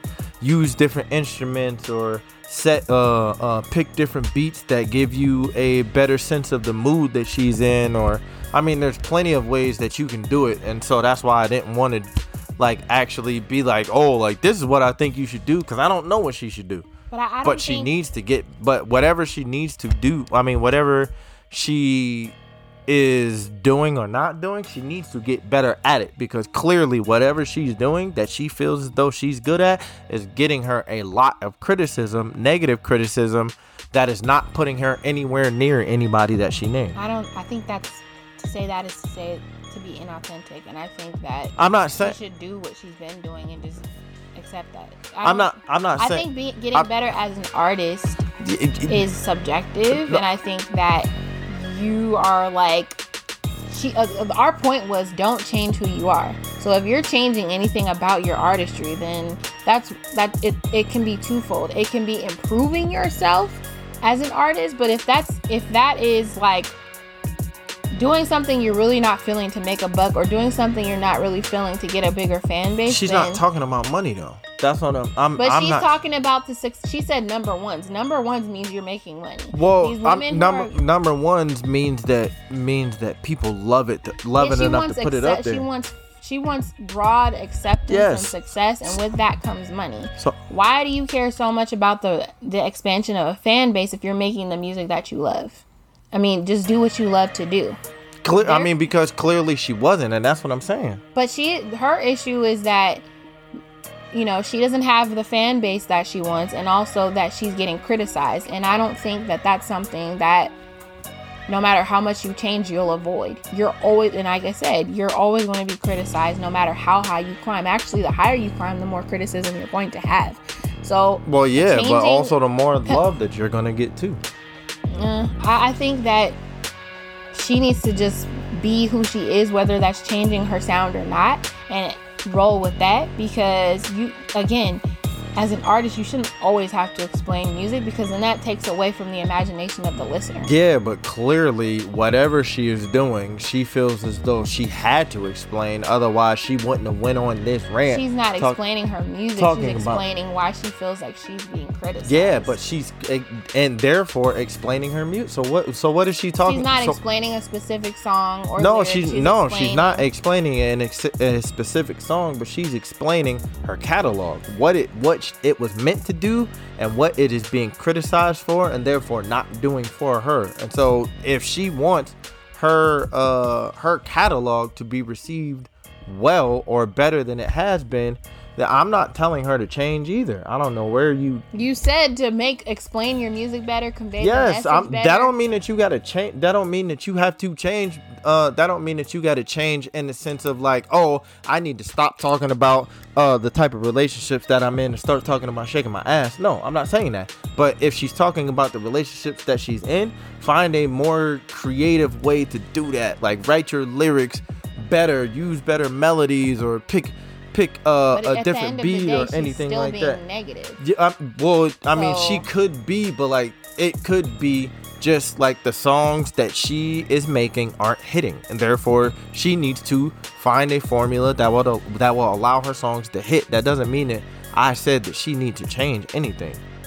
Like if she can still be the same artist that she's going to be, and she'll she'll still garner that same amount of criticism, but that doesn't mean that like, oh, you got to switch it up, and you used to be Lana Del Rey, and now you got to be motherfucking Nicki Minaj 2.0 or Beyonce 2.0. Like, no, I'm not saying that she got to do that. Still be Lana Del Rey, but like improve your craft. Like, it's it's the same. It's it's the same for any type of rapper. Like a- after a certain point of you making the type of money and and the type of music you uh, want to make, like there should there is expected growth. You know what I'm saying? Like T.I. couldn't make uh and I'm serious after the albums that he made now because people aren't people gonna look and be like you still in the same shit like ain't nobody trying to hear that from you But that's an entirely different sounding message. yeah, but what I'm saying is, is maybe she needs to think about uh uh better refining her message and her sound because whatever she's doing isn't working to the point of where it is getting it is getting her uh the type of criticism that she doesn't want in comparison to her uh perceived contemporaries. But I, again, I think that improvement is again subjective. But I think that So what you Yeah. saying is she should just stay the way she is and then just continue to to take that type of criticism. because how can you expect to be in the public eye and not get criticized? What? I, what? That's I what mean, yeah, people like, are, but that don't mean that you be can't. depressed and negative. And that- if that's the type of music that she, because she's she's basically praising herself for the type of music she makes. Well, Well, she obviously is very passionate about being fucking depressed. So if that's the type of music you want to make, how can you how can you improve being depressed? The only way you can improve that is by main, by by getting some type of positivity going. That's changing. She could find different. What she could find, and that's what I'm saying. She could she could try and figure out different ways to convey to convey the message that she's trying to convey. Like, yo, I was in this situation and blah blah blah and whatever happened and you know blah blah blah whatever whatever she got to say is said. But like she like her staying that way because she likes where she at like that that's like I'm not saying she should stay that way, but I'm saying that you're saying it as though do this so you won't get criticized anymore. That's no i'm not no i didn't say that she shouldn't say i didn't say do that so you won't get criticized i'm just saying like try and figure if you're not comfortable with where you are try and figure out But a way specifically said if she doesn't like the way she's being criticized, find new ways to write your, write and convey your material. yeah so that so that so that your message might resonate differently i didn't say that it would eradicate all criticism that's not that's just not realistic Yeah, it's not. And so what I'm saying is look Don't- and you just said be true to yourself. You said be true to yourself. yes you have to is. be And so what I'm saying is if she wants to be true to her negativity and pessimism in her music and don't put on a happy face, that is the type of stuff that you're passionate about and therefore maybe your songwriting will get will will be different or maybe I don't know how you can change being emo. I really don't. I don't know how you can change being negative. How limited that may be, she can broaden that, but I don't really see how she can be received any better unless she were to change her messages altogether. How can you change being depressed and cynical and stay in toxic relationships but still somehow find a way to feel beautiful in them? That means start spreading positivity. That's changing that to me is changing your message and that's what i'm saying is like i, I mean I, I don't agree with having messages of negativity all the time and i don't agree with that but that's her preference that's her passion and therefore no one can agree with that she has to be the one Like, she's that. trying to find songs to speak to those type of people Right. and clearly like that type of stuff isn't hitting. I don't think that there's anything wrong with telling her like yo get better at trying to reach those people. I don't think that there's anything but i wrong think with that. again if you're going to offer that type of advice then what's the resolution for that? What do you mean? What's the said, resolution "I for that? don't i just gave i just gave you that. I said, said, "I no really i said that that's sweeping. I don't know exactly what she can do but there's plenty of things that she can do um as a as an artist like i said like picking different beats or uh uh refining her beats for a writing fi- writing her yes So what how why that- how how that- what how does that sound ridiculous because you're making it seem like her lyric, her beat will trump the fact that she's still singing, singing about being sad. you're making it seem like it won't like A you're beat? you're mrs beat like what are you talking about a beat. I like beats, but the thing is, is that if the lyrics are what they are and they're depressed, what beat is going to make the lyrics any different? You're still So you mean to tell me Childish Gambino made that song, that that depressing ass song, and made it sound, it's made it sound, and made it sound no. Uh, but even when you listen to the lyrics, now, like now that you often know, I listen to that song? you don't listen to that song. I listen to that song all the time. No. Like I like the beat enough that I can still, uh, I still understand what he's saying. Uh, well, for some people, they would possibly choose, such as myself, to listen to that song and ignore the lyrics, or they're gonna listen to the lyrics and the, the beat, or they're gonna listen to. I do both. Ignore the beat. That's everyone's different. I do both, and and what But I'm he's also in that song is being positive about changing the dynamic of the world. He's talking about seven billion people on this planet and blah blah blah. He's- Rolling fast and fast and not a chance to slow down. How is that? but there That's are not positive. there are things in there about motivating change in the world. That's what I'm saying. If all she's talking about is don't put on a happy face, stay in a toxic, abusive relationship in song, what beat is gonna change that? I mean, so what you're telling, what you're saying, you're like you're saying.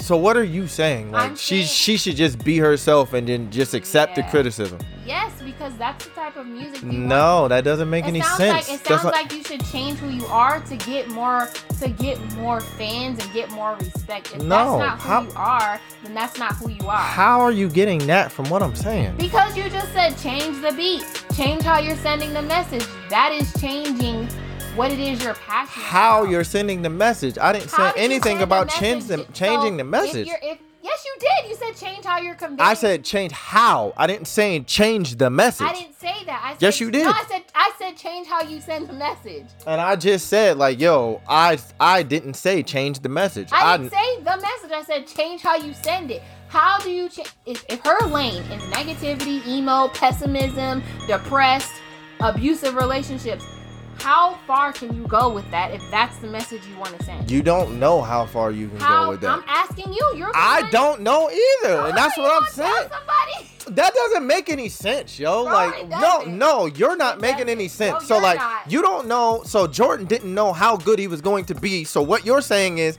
when he got to the point where he won MVP, he should have stayed right there because he was accepting criticism and he didn't know what he was going, how to change what he was going to do so he can win the championship. Did he not get better? And also. And what did I just tell her to do? No, I just said the same thing. His lane is basketball. Something. Her lane is music. Her lane is not music. Her lane is negative music. Her lane. So that's not music. You are sounding really, really, really narrow right now. How am I sounding? No, no, I'm Yes. not sounding Yes, narrow. No. I'm not. How am I sounding narrow? Because you're. Because I'm telling her to get better at her craft. How do you How- get better at sending negativity? What are you talking about? You how? I'm asking you. You're offering. You're offering. See, this is my problem with people. You tell somebody to do something and don't tell them how to do it. I'm asking. What are you talking I'm about? Because I'm not. Because I am not an artist who writes who writes the type of music or listens to the type of music. So I don't know her processes. asking Instead of sit, instead of okay, so listen. Instead of sit, because I didn't want to be uh specific because I don't know what her because I don't know what her processes is. So instead of sitting in the out sitting in the in the studio for two hours, or instead of writing in her room, she goes and writes in the studio or writes somewhere else, or or instead of working with that producer who has produced her music before, she finds another one who produces a a a different sound that's still in line with what she's doing. And uh none of that has anything to do with changing the message. I'm just talking about her uh upgrading how she does what she does if that's the message she wants to convey and that's how she wants to do it then there, there's nothing wrong with her trying to find different ways to do it with The production. It has to do how do you know that though She said it, my nigga. She said her criticism is because she's being literally deemed as negative, melancholy, depressed. All, that's what she said. It had nothing to do with the beat. It had nothing to do with the production. It had nothing to do with anything but the message she was sending. So I'm asking you, she's talking about being criticized for that. That's what she's saying. about her message Correct. So how do you, if that's the lane she wants to be in, where she's sending pessimism in her music, How do you improve pessimism to different types of pessimism? What That's do- what I'm saying. What are you talking about? I like maybe her wrong. beat, maybe her beats, or her whatever she's, not doing. being criticized for her. I'm not saying that she is. That- Stop cutting me. off. Listen. I- what are you talking about? I'm talking about her music, yo. What are you talking about? Negativity. Her music is negativity. All right, man. Like we done. Anyways. No, we're no- not. yes, we No, are because not. because that doesn't make any sense. It doesn't I'm talking about her music, the totality of her music, But and you're saying you're, no. Listen, just her music. She, you're talking about negative. You yo, you don't. You are like really diverting the the, pro- the What? So so. So you're saying for her to get better at her music, she can't. You're saying she can't get better at her music. If it was a genre that wasn't negative and it was transformable, then yes. I'm asking you if you're talking about staying in an abusive relationship and that's all you're talking. You're not talking about getting out of it. You're not talking about uh uh putting the nigga in jail. You're not talking about any positive resolution to it. She literally said, "I'm not trying to tell people to stay and put to to put on a happy face." She wants you to listen to her music and get that emo shit from it. If that is her preference, Yes. how do you how do you embellish negativity any differently? Because she doesn't like being criticized for that type of music. What I'm saying is if you're putting out that type of music and people are saying they don't fuck with with negativity and all of that stuff, you're saying, well, if she changes her beat or whatever, then people will receive the message. So if you take a song where it's like, I'm in an abusive relationship, but I still feel beautiful even when he beats me, and she has one beat, and she changes it to a different beat, does that change the lyrics?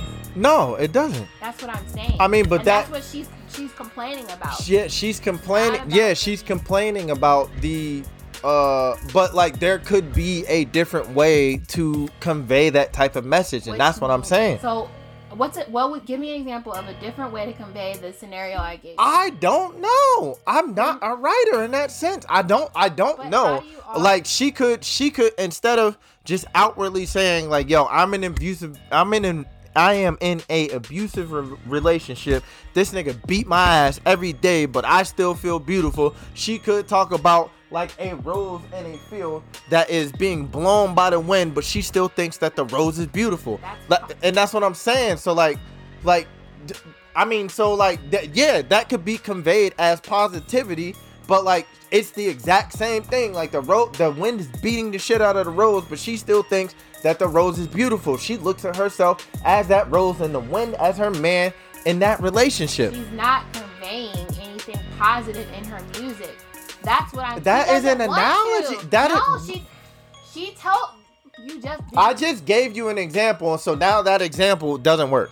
because it doesn't. i'm allowed to refute your example i'm allowed to refute your solution because you're saying the same thing she's saying and that's not transforming anything. You're still sending a message of negativity. That is the, and that's that what is- she wants to do. That is the same message, but if she's saying it like that, somebody might hear That is that, and be like, positive "Damn, like. I am, like damn, I am that rose in the wind." but what i'm saying is regardless of that she's being criticized for that. You're she's being criticized for saying like I'm in that relationship, and this nigga's beating my ass, staying in this and I'm staying there. correct If she's talking about the wind, like, I don't get what you don't get. i don't get what you're saying it's ridiculous You're It's not ridiculous. to change from it is you're saying No, it's not. it, it is because No, it it's is not. because you're not. saying it is It's not. it is It's not. it is It's not. it is It's not. it is I don't get what you don't. i don't get. get what you're trying to It make do- sense of because it's like if you say i'm getting my ass beat in one song you're basically what you're saying is this. I'm getting my ass beat in one song. She should change it to he's beating my ass in the next song. You're basically changing it but saying the same thing. How how is that going to stop you from cri- criticism? It's not you're still sending the same message that people clearly don't like it could still be it could be something that people are like damn like you saying what you saying but like the way you said it was very artistic and we understand where you coming from Not because a lot of women could relate to something like that they're already relating to it. That's not the problem. The problem is that she doesn't like being criticized for it. That's the lane that you decided to take when you decided to make that type of music. If you want to be received, instead of just at a dead end of saying I'm in an abusive relationship, I think what people are telling her is offer a solution for how to get out that shit. Offer a solution for how to find some light in the darkness. You just want to put out darkness. Let's go ahead and hear a silver lining in that. And that's what would change the narrative and the trajectory of her music. That's change. That's positivity. And that's not what she's about. Clearly, she wants to just tell you to be sad. She wants to just tell you to be in that and find some uh, irrational beauty in being beat by some nigga. That's negative. Now, if she likes it, then that's what she likes. That's her preference. But to to change anything about that is change to change anything about the message is to change the message. Because instead of saying, I'm in an abusive relationship, and then someone going up to her, like, oh yeah, I'm in an abusive relationship too, crickets, the next option would be saying I was in a, I was in an abusive relationship but I got out and I, this is how I found my beauty, so I found my worth. That's completely changing the narrative of what she sings about. She's singing about positivity. The reality is, a lot of women go through abusive relationships, whether verbal, mental, physical. The difference is that instead of just offering a dead end and singing about it, how about you sing about how you got about that shit? That's changing from negativity to positivity because that's life. That's reality that people have been abused. The difference is how you inspire people to get up out of them. That is going from a negative to a positive, and that is completely changing her message because Mary J. Blige is not seen as emo. Why? Because she sings about things that she got herself up out of. She makes the same type of music. Keyshia Cole made the same type of music. But instead of Yeah, that, but Mary J. Blige also made songs about like like uh, uh about like getting her ass straight beat Which and I with said. with no resolution. But I, I'm not- but again, Mary J. Blige also made songs like "Just Fine" and "Everything Is Everything" Yeah. and "I'm Happy" and "Reminisce" and all of that stuff. Um, and "Be Without You." This to me is Lana Del Rey continuing to be at a dead end in negativity.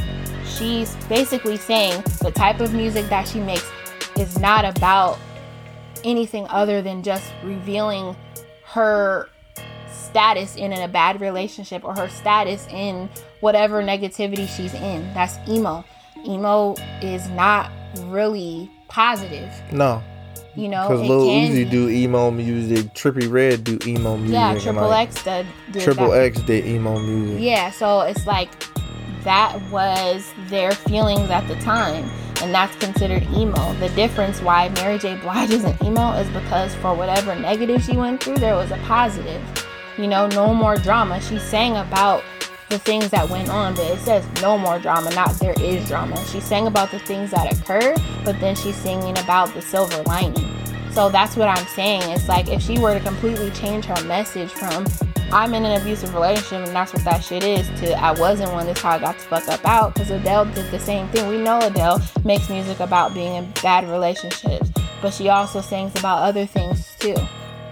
That's what separates someone from being, um, you know, emo or or alternative or whatever. So should she change her message? Yes or no? No, I'm saying do what you want. If that's what you want to do, you're going to get criticized for that. If you want if you want to Then you're not offering a solution. I never either. offered her anything. I told you from jump, don't change who you are. I never said change who you are. I said if that's the type of music you make, and I said this from the beginning, if that's the type of music you want to make, you gotta you gotta deal with that because that's your passion. Why would I ever tell somebody to change their passion? If you want to refine it in some way, shape, or form, just know that whatever message you're sending is also going to maybe change the way people look at you. But I never said change it she has to do her passion and accept that what her passion and her lane is is going to be criticized. Beyonce chose to start making black empowerment music. She started she tr- started to make music about women's empowerment. There is criticism that comes with that. You think she's sitting back on Twitter or Instagram tweeting about uh, writing about the shit? No. She knows what comes with that. And that's what it is. She made brown skin girl and people was mad about that. People was always gonna find Beyonce's up there at the top. Like that's why I said the higher you climb. When she was just making shit like crazy in love and you know, uh uh bootylicious and all that stuff, niggas was hit that shit was hitting. Yeah, people didn't care. And That's what I'm saying. Now that you're making music about black empowerment, people want to say something about police resistance. I don't see where they got that from, but all right. You know, that that is criticism from reaching newer heights. But that is a positive message. Run the world girls or put a ring on it is about empowering someone in some type of way.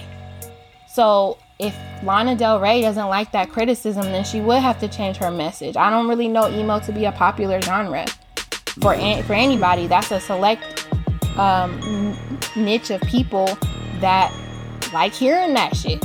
I mean, you know, but hey, that's what she loves to do, and, and she's complaining that it's not being received well. It's not because people don't want to be depressed. But the thing is, if you don't want to hear it, don't listen to it. That's what I would say to the critics, then don't listen.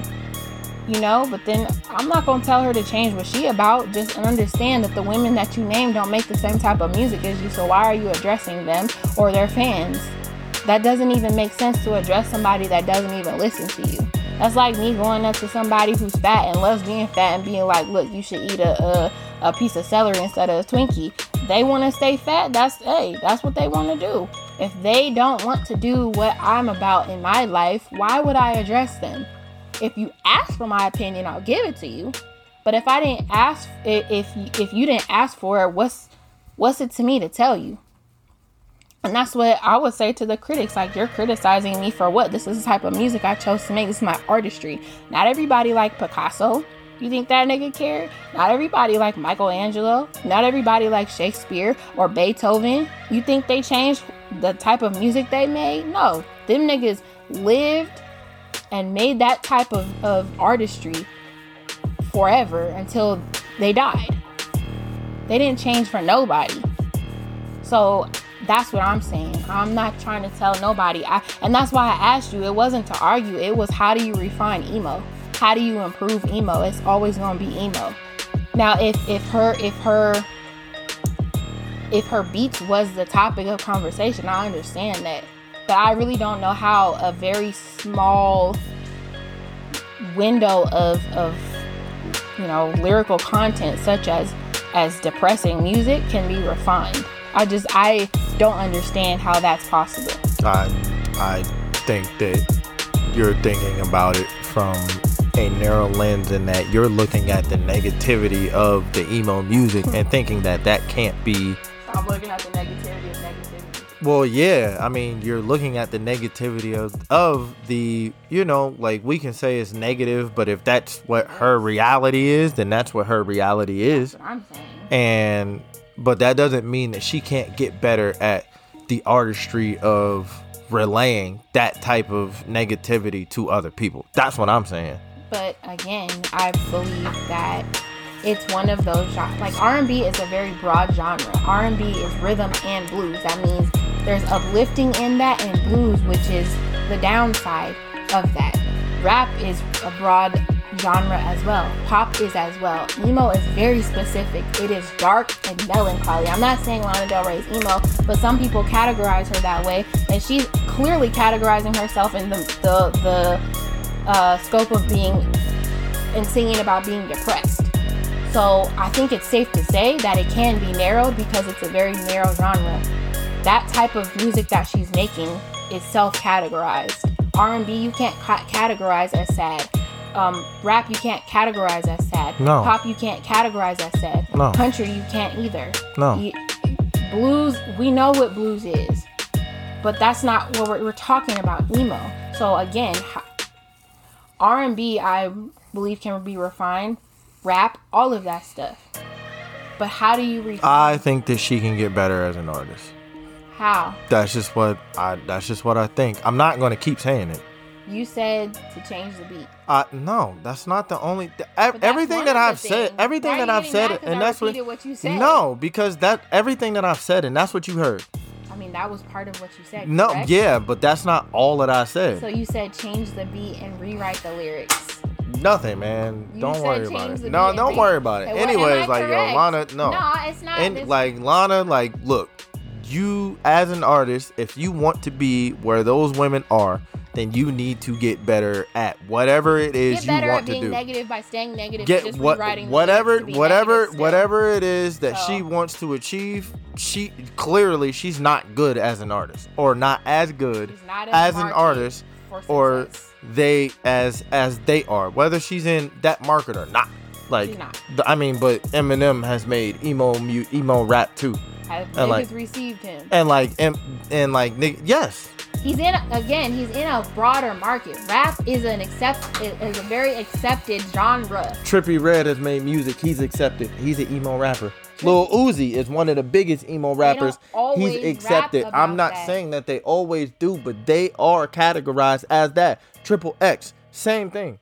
Was was accepted as an emo rapper. That doesn't mean that that doesn't that what that they didn't have to complain whether they complained or not they were categorized as that but they were good enough at what they did which is the negative music that they make that people received what they said no matter what they said so if she wants to be received then she I needs don't to think get she's better Not received. I don't think she's not. She's complaining about the criticism criticism that she gets. which mean what so why is Why she talking complaining so about why is she so why is she so why is she talking about Doja Doja Cat and Because Nicki she and Beyonce and How all can them? you be a country singer and want to be as successful as a pop artist? Those First off, she well, yeah. First off, she we agree that she was speaking to the wrong. She That's what she I'm said the culture, and she wasn't talking to us. we know what the culture is. Yeah, she was, and that's what I'm saying. She wasn't talking to us. So if she wants to be more, if she wants to be more received by us, then she got to stop making that type of music. Like That's changing. she, uh, but I mean, if that's what she's talking to the culture, so she's talking to us, and she's saying like, "Oh, I don't want to be criticized for my lyrics and saying that I set women back hundreds of years and all this other stuff." If you want to be received by us, then yeah, she do need to change. received by us. I mean, clearly she d- if she doesn't like the critic, if she wants the criticism to lessen, what else can she do? She doesn't want to be accepted by the culture. What she wants to do, here's what I got from it. She wants to do what she wants because she said it a thousand times. I want to make music that's depressing, in a nutshell.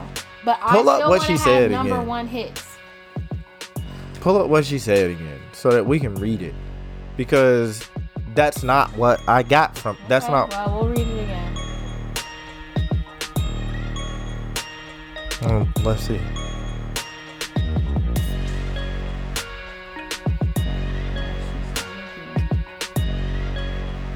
Do you want me to keep it there? Yeah, that, uh, number one song is about being sexy, wearing no clothes, being cheating. Can I please go back to singing about being embodied, feeling beautiful b- for being in love, even if the relationship is not perfect, or dancing for money, or whatever I want without being uh, crucified? What the hell is I about to say? Cru- cru- Don't know. cruci- wow, whatever. Or saying that I'm glamorizing abuse. Okay, go ahead.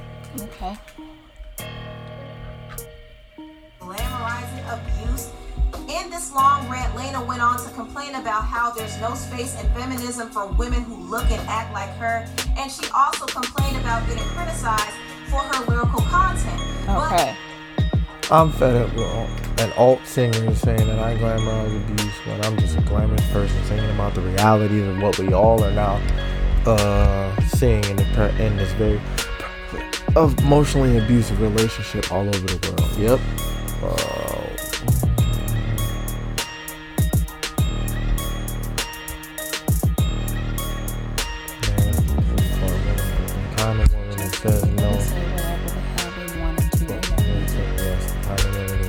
mercilessly for being authentic, delicate selves. The kind of women who get their own stories and voices taken away by stronger.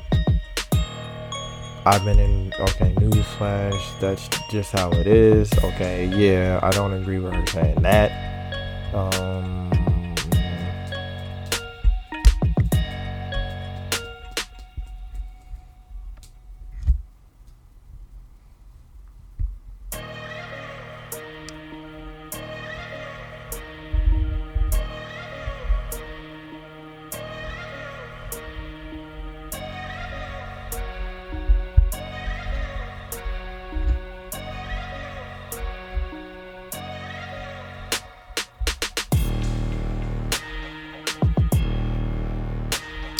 forgot why I asked you to bring this up. You said that she wants to be accepted by the culture. I said she doesn't. She wants to just be able to say, quote, whatever the hell they wanted to in their music, end quote, without criticism. She doesn't want to be deemed, quote, literally hysterical as though it was literally the 1920s, end quote.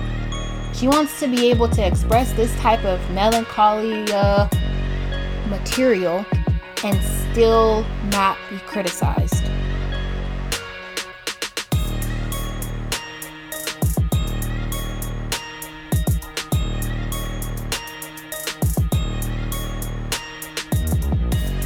Yeah, She just gotta get better as an artist.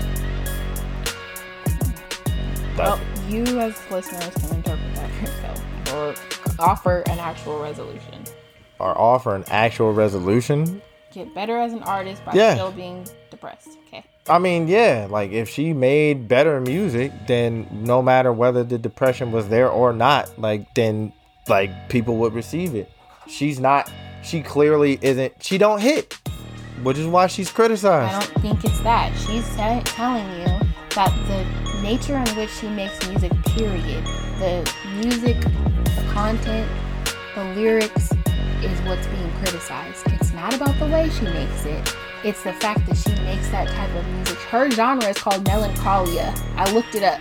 That's one of the genres she's associated with. Hmm.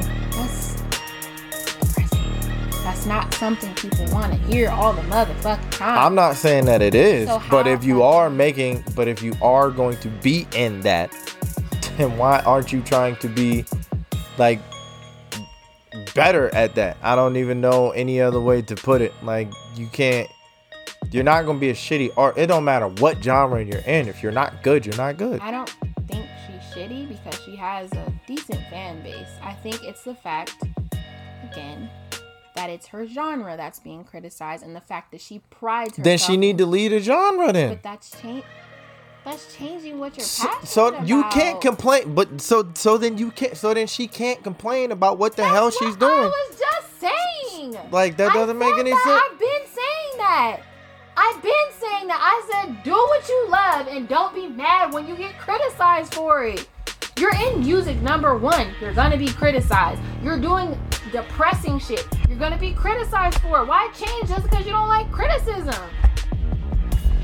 Why? You're you're doing a website where you offer your opinion. Are you gonna stop doing it because people tell you they don't like your content? No. Absolutely people not. said on your Facebook, not my cup of tea. So uh, because of that, because you might see I've gotten more. I've gotten more negative comments than that. Exactly.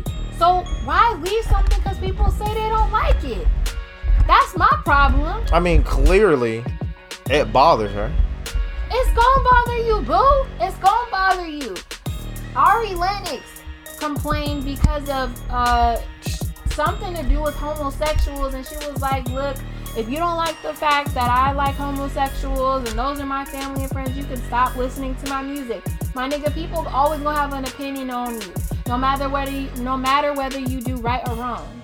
My nigga Obama has continued this love for black people outside. He didn't have to stay uh, affiliated with blackness or black people after he left office. There was nothing he had to gain. You ne- you're not gonna get elected no more.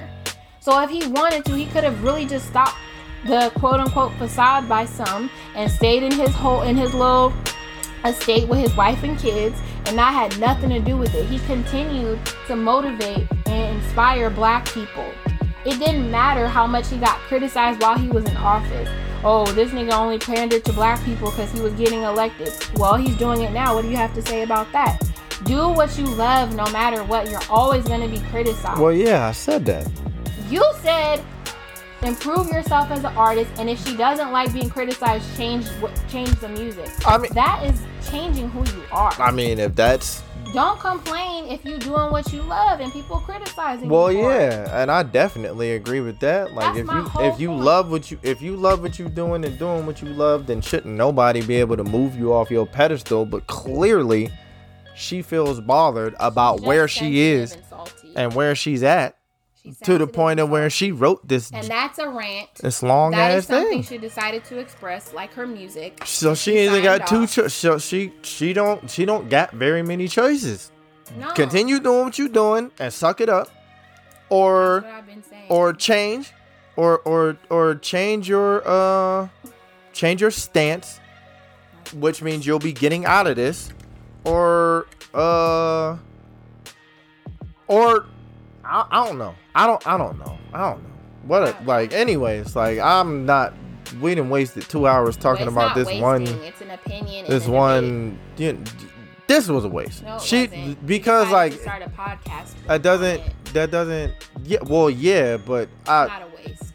yes it the I feel as though it is How is it a waste? because It's we talking about this we're talking about what she so wants to do or what what not to a- do. uh, an no no it's not a waste because we've come to an agreement i still think she's she needs to get better as an artist i don't know what that's going to include but she still needs to get better as an artist i mean anything you think that uh, when mariah carey got better as an artist what did she do She might have changed her voice. Do that.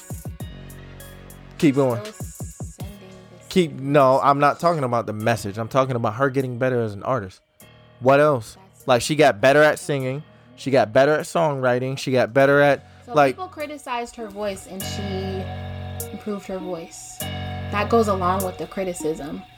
So you're t- again, you're changing something people are criticizing you for. If Lana Del Rey doesn't like being criticized about melancholia, she would have to get out of that. That would be her only quote unquote improvement from the criticism. That is inauthentic and you're now you're just doing it for public i'm not saying that she need to get out of it So Mariah has nothing to do with Lana because that has nothing to do with genre. Mariah can improve in certain ways, like her voice. If her voice was cracking, hey, go to uh, Jan Smith, the vocal guru, and get your get your your voice better. That is a direct response to criticism. If people are criticizing the beats that you pick, i.e., Nas, the resolution would be to pick beats that hit harder. Nas don't want to do that. I respect him for it. Lana Del Rey's criticism is nas got hard beats we ain't gonna go there subjective, but It's not. It is. it's not It's not. Your ears are different than mine, anyway. Yeah, but so it- again, it- it's yeah, he got hard beats. no, he doesn't. He got hard beats. Yes, he do. always, See, doesn't but then you- but then you're a. Nas fan. Nas You're not, like- yeah, because I don't. but yeah, like, this nigga beats ain't hard. Artist, is it? Yeah, but, like, this the beat- artist. what? Do beats rap? Or What? does the artist rap? no the artist Exactly. no the artist rap but then the artist picks beat the artist picks pick beats too and then you have to pick Cardi and then you have to also pick and then you and then you have to also Cardi- and then you have to also produce Cardi and rap on those beats. So what are you talking beats. about? Cardi picks beats. yeah Pa- Cardi pick hard beats. Cardi make her a pick hard Cardi Does pick hard make her a beats. You Does fuck with Hardy make- beats so now so now all of a sudden you gonna act like you didn't do that. So, So you didn't do that. Criticize Anybody I want so to. but but that's It what I'm saying so like that doesn't. You criticize Fab, so you're not a fucking Nas a Fab fan. Yes, I am. Perfect. No, you're not. Yes, you I am. Him. No. Yes, I am. Based on your I said that that nigga no, don't. Nope, no, I, no, I'm not. no, I no, I no, think no, that Nas. no, I think that no, Fab no, has had no, subpar no, albums. No, no, I do. So you you're not a think Fab you think fan. that Nas? You think that You're not a Nas Fab- don't got no hard I never beats? said that. I said he You sometimes will think- pick trash beats. That's not what you said. Yes, I did because I like Nas Where you run it album back? then. I like Nas album then. But that's not I even. like but One that's not even his song. like- That's DJ Khaled's song. He's on it. Do you see the Exactly, but he- difference? no, but he Do you see the difference? He can pick So you don't. So hate me now. pick- he- So you I don't. So do you. Like? So do you like Oochie Wally? Do you like Yes. Hustlers? Uh, uh, Hustlers anthem. Yes. Do you like? I like one mic. Like uh, one mic. Do you like uh, one love? Do you Yes. like New York State of Mind? Do you like? Again? But all those, be- all those beats are said hard. We just ran through like six or seven songs, and them beats is hard. And I agree. Them beats is hard. beats. It doesn't matter. Those are not all But he his don't. But he don't pick hard beats though. Everybody has said something about Nas beats. He don't pick hard That's hard a topic though. of conversation, correct? He don't. He don't Correct? pick hard beats though. Correct? He don't pick hard beats. No, he doesn't all the time. No, And so not- what? no. So what? That's your opinion. Your opinion No. is not mine. Your opinion is not final. No. So if I, I say, didn't say it was. Okay, then. So if, if something is subjective, why are you out trying to outstage me on your opinion? Because I don't agree with you on a lot of things, and I'm not gonna sit here and say you're not a fan because you don't agree on certain things either. Just because somebody criticizes their favorite artist doesn't mean that that's not their favorite artist. That doesn't mean I'm not a fan. So you can stop saying that shit because I am a fan. I don't like beats. Beats don't rap. The artist does. Yes, you do like beats. You just said I just earlier in the joint I you're a beat person. Like beats. I you just, just said, said don't you're like a beat. beats. You I just said you, but you said like earlier beats. you're a beat person. not- so now you don't like beats. I You don't- like beats, but then you don't like beats. Doesn't mean I'm not Do a fan. Doesn't mean So what I'm are you saying? fan. I said I don't. I like the totality of music, and part of being an artist, part of being an artist is That's picking you. beats. That's you. Nas picked beats that fit him. You are you. And so, if he, if that's what he did, so what? then then you criticizing him is you. criticizing his artistry. No, it's not. It's criticizing an element of his artistry. I don't like every fucking song Mariah puts out. I don't like the way she sounds on every song. Okay. Everybody knows I am reincarnated Mariah. No. I don't believe that I have to completely agree with everything about an artist to be a fan. Because if that's the case, you're not a Fab fan for sure. All right, You're not a Fab fan at all, Alright. actually. all right, So we can Alright. dead that because it's not true. It's not fact. all right.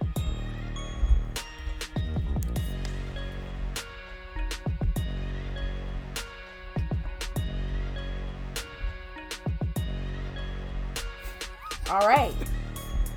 All right, what? All right. What? All right. All right, what? All right. All right, what? All right. What are you saying all right for? What I said. What? What I said. What you mean what I, what you said? What I just said. I criticize Fab for his lack of album success. I don't give a shit what you criticizing for. I don't. I I don't- don't. I don't have the nerve and the stupidity to tell think- you that you're not a fan just because you criticize your favorite artist. I don't. I don't. I don't. I don't stoop to that level and tell you you're not a fan because you don't like an element of somebody's artistry. You just That's said that that wasn't. I said based on your standards, you're not a You- fan. I'm using your standards against you. Now all of a sudden, you're still a fan, even though you criticize an element about him. Well, yeah, Nas but you said. But hold on, no, but you, you. I don't understand how you I go why you're even talking from one side know why you're of the talking to me. argument to don't know why the other. to That doesn't make. I don't know why you're talking to me. it doesn't- that's a ridiculous, it- stupid it- ass it argument. It doesn't make so any it applies sense. to you, but not to me. No, you I can didn't- criticize Fab. No, I didn't say. criticize Nope, Fab, but I didn't say that. I didn't say that. I didn't. I didn't say that. No, I didn't. You did. I can criticize something about an Oh, like that I Nas picked no Nas picked terrible beats. Like yeah, Fab Fab don't have the best albums. But you'll never That is hear. a, a- the epitome of artistry. Somebody putting together a whole album and you don't like it? That's No, I don't ask. like all of Fab. I don't like all of Fab's albums in their entirety. Get out of here. I don't like all of Fab's Okay, albums so in their entirety. Double standard. How are we, it. What it. are you talking about? Come on, man. Got it. Noted. Anyways, Lana Yeah, Del Rey is ridiculous. And she needs to just relax. Make the music you was making Deal with the criticism. And go with that. and go with that. Don't. You're not perfect. People is not gonna like you in totality. Yeah, everybody ain't rocking with everything that you make. So make it and make it or don't or don't make it and be mad that you didn't make it. It doesn't either way like if you don't make it and you change to something else, then you're going to be mad because you're not making what you want to make. But then if you make what you want to make, people criticize you, you're going to be mad because they criticize you. So you're in a lose lose. So make it. I don't think it's a lose lose if you're doing what you want to do. Criticism is not a loss. I mean, but clearly she thinks it is. That doesn't matter. She thinks it is because she's being salty and sensitive that women of color are more successful than her because they chose. I mean, but sh- but that's what I'm saying. Like she's taking That's it as a loss. but that doesn't mean it is. But yeah, but So somebody can. is so let, but let's you- go let's go but to something wait, that we can relate. to. Wait, like, Let's but you're, but you're, but you're taking to. it, but you're taking it as if she doesn't think that it's a loss. I'm not Clearly she does. Just because she thinks it is doesn't mean that it is. She's winning in the fact that she has fans that can that are are That- respect her and are inspired But by her. yeah, you are right. But if that's the case, then why does she not want, once mention her fans? She's talking about the criticism and not her fans. Because that's what comes with being salty She and is- bitter. d- and you that's- expect yourself to completely be obliterated of all negativity and criticism. You're you're not in touch. You're not. You don't live in reality. No, if you she expect doesn't. that everything that you do will not be criticized, you're full of shit. So let let's take the example of Bakugo when he won the UA um, Sports Festival. Okay. He won it because he won it because Todoroki didn't use his fire, correct? And Yeah, So yep. he didn't use his the fullness of his powers. Yeah. Bakugo was like, I didn't win because Todoroki didn't decide to use his fire. My nigga, Right. Todoroki went as hard as he could with his ice and lost. You still won. He well, mm, okay. That not. He he used the, I the get what you. Which, I get what you're saying. He I went, get what you're went saying. to the But extent he went the extent to which his powers would allow him with his ice. If he decided to use his fire, who's to say Bakugo still wouldn't have fucked him up? You don't know. He won, don't Bakugo know. won fair and square because Todoroki decided to do something, um, uh, not in its its totality. She that that's his opinion. Bakugo won. It's not like he cheated. It's not like somebody helped. no, him. he won He to won. to everybody else. He won fair and square, but to he him, he lost. Yeah, but see, that's his opinion. He wanted Todoroki to come full force on him. Yeah. I get, I get what he's saying, but at the same time, he used Todoroki used the full extent of what he he could manifest with his ice. So just because Lana Del Rey is putting out her passion and everything about her doesn't, and, and not everyone is receiving it, doesn't mean she doesn't have success in her genre and her fan base. People know who Lana Del Rey I'm is. not saying that. I'm not saying that not- any of that isn't. I'm not saying that any of that isn't true. And we might look at it and be like, "What? She got fans? Like she famous? She making the music she want to make? Whatever, whatever." I'm talking about what she thinks But you said it. it's a lose lose. I'm saying that's It, not yeah, be, because to her, clearly it is. She doesn't want to change. One, two, she doesn't like the criticism that she makes for doing something that she loves. So if she doesn't like, so she doesn't want to change, which is out, which clearly is out of the question, right? Because you're, we're, you know, like we're saying that she shouldn't change. If that's what she loves to do, that's what she loves to do. What?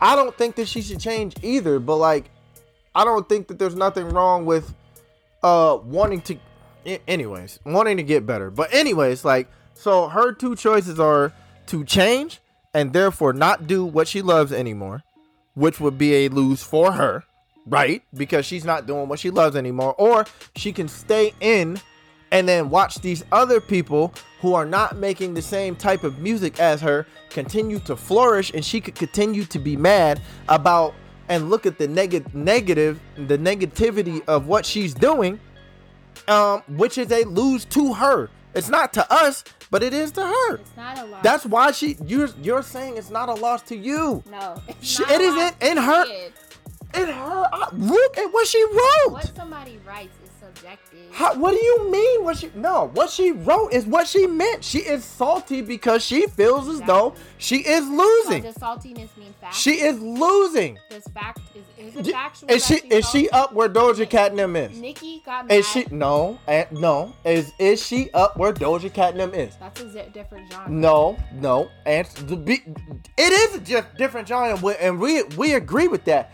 She's not looking at it like that. But that doesn't mean that what she's saying is factual. She's How it so how so so you're saying that she's not uh, she's not allowed to feel I that didn't way? say she's not allowed. So I've been if the one if promoting she the way said she if feels. she's saying that that is how she feels about it, then how can you say that that's not Uh that's not. not. a loss to her? Look at what she's I saying. didn't say it's not a loss to her. I said You- it's not a loss. It is. I'm saying it's it's a loss. You're saying it's not a loss. I'm what I'm saying, saying. I'm saying that I agree. It's not a loss because she still has fans. She's still famous. She's still making money. She's doing tours and everything.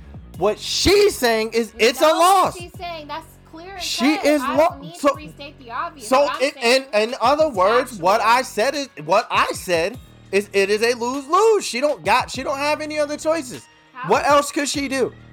It's not a lose lose. How is it not a lose lose when everything she feels like she does is losing? If she changes, she loses. If she doesn't change, she loses. How? What else can she do? Not a lose lose. So how is it the not- Same. And okay, if there is some fathomable way to change the way you emo, okay, that's fine. It's not a loss if you're being criticized.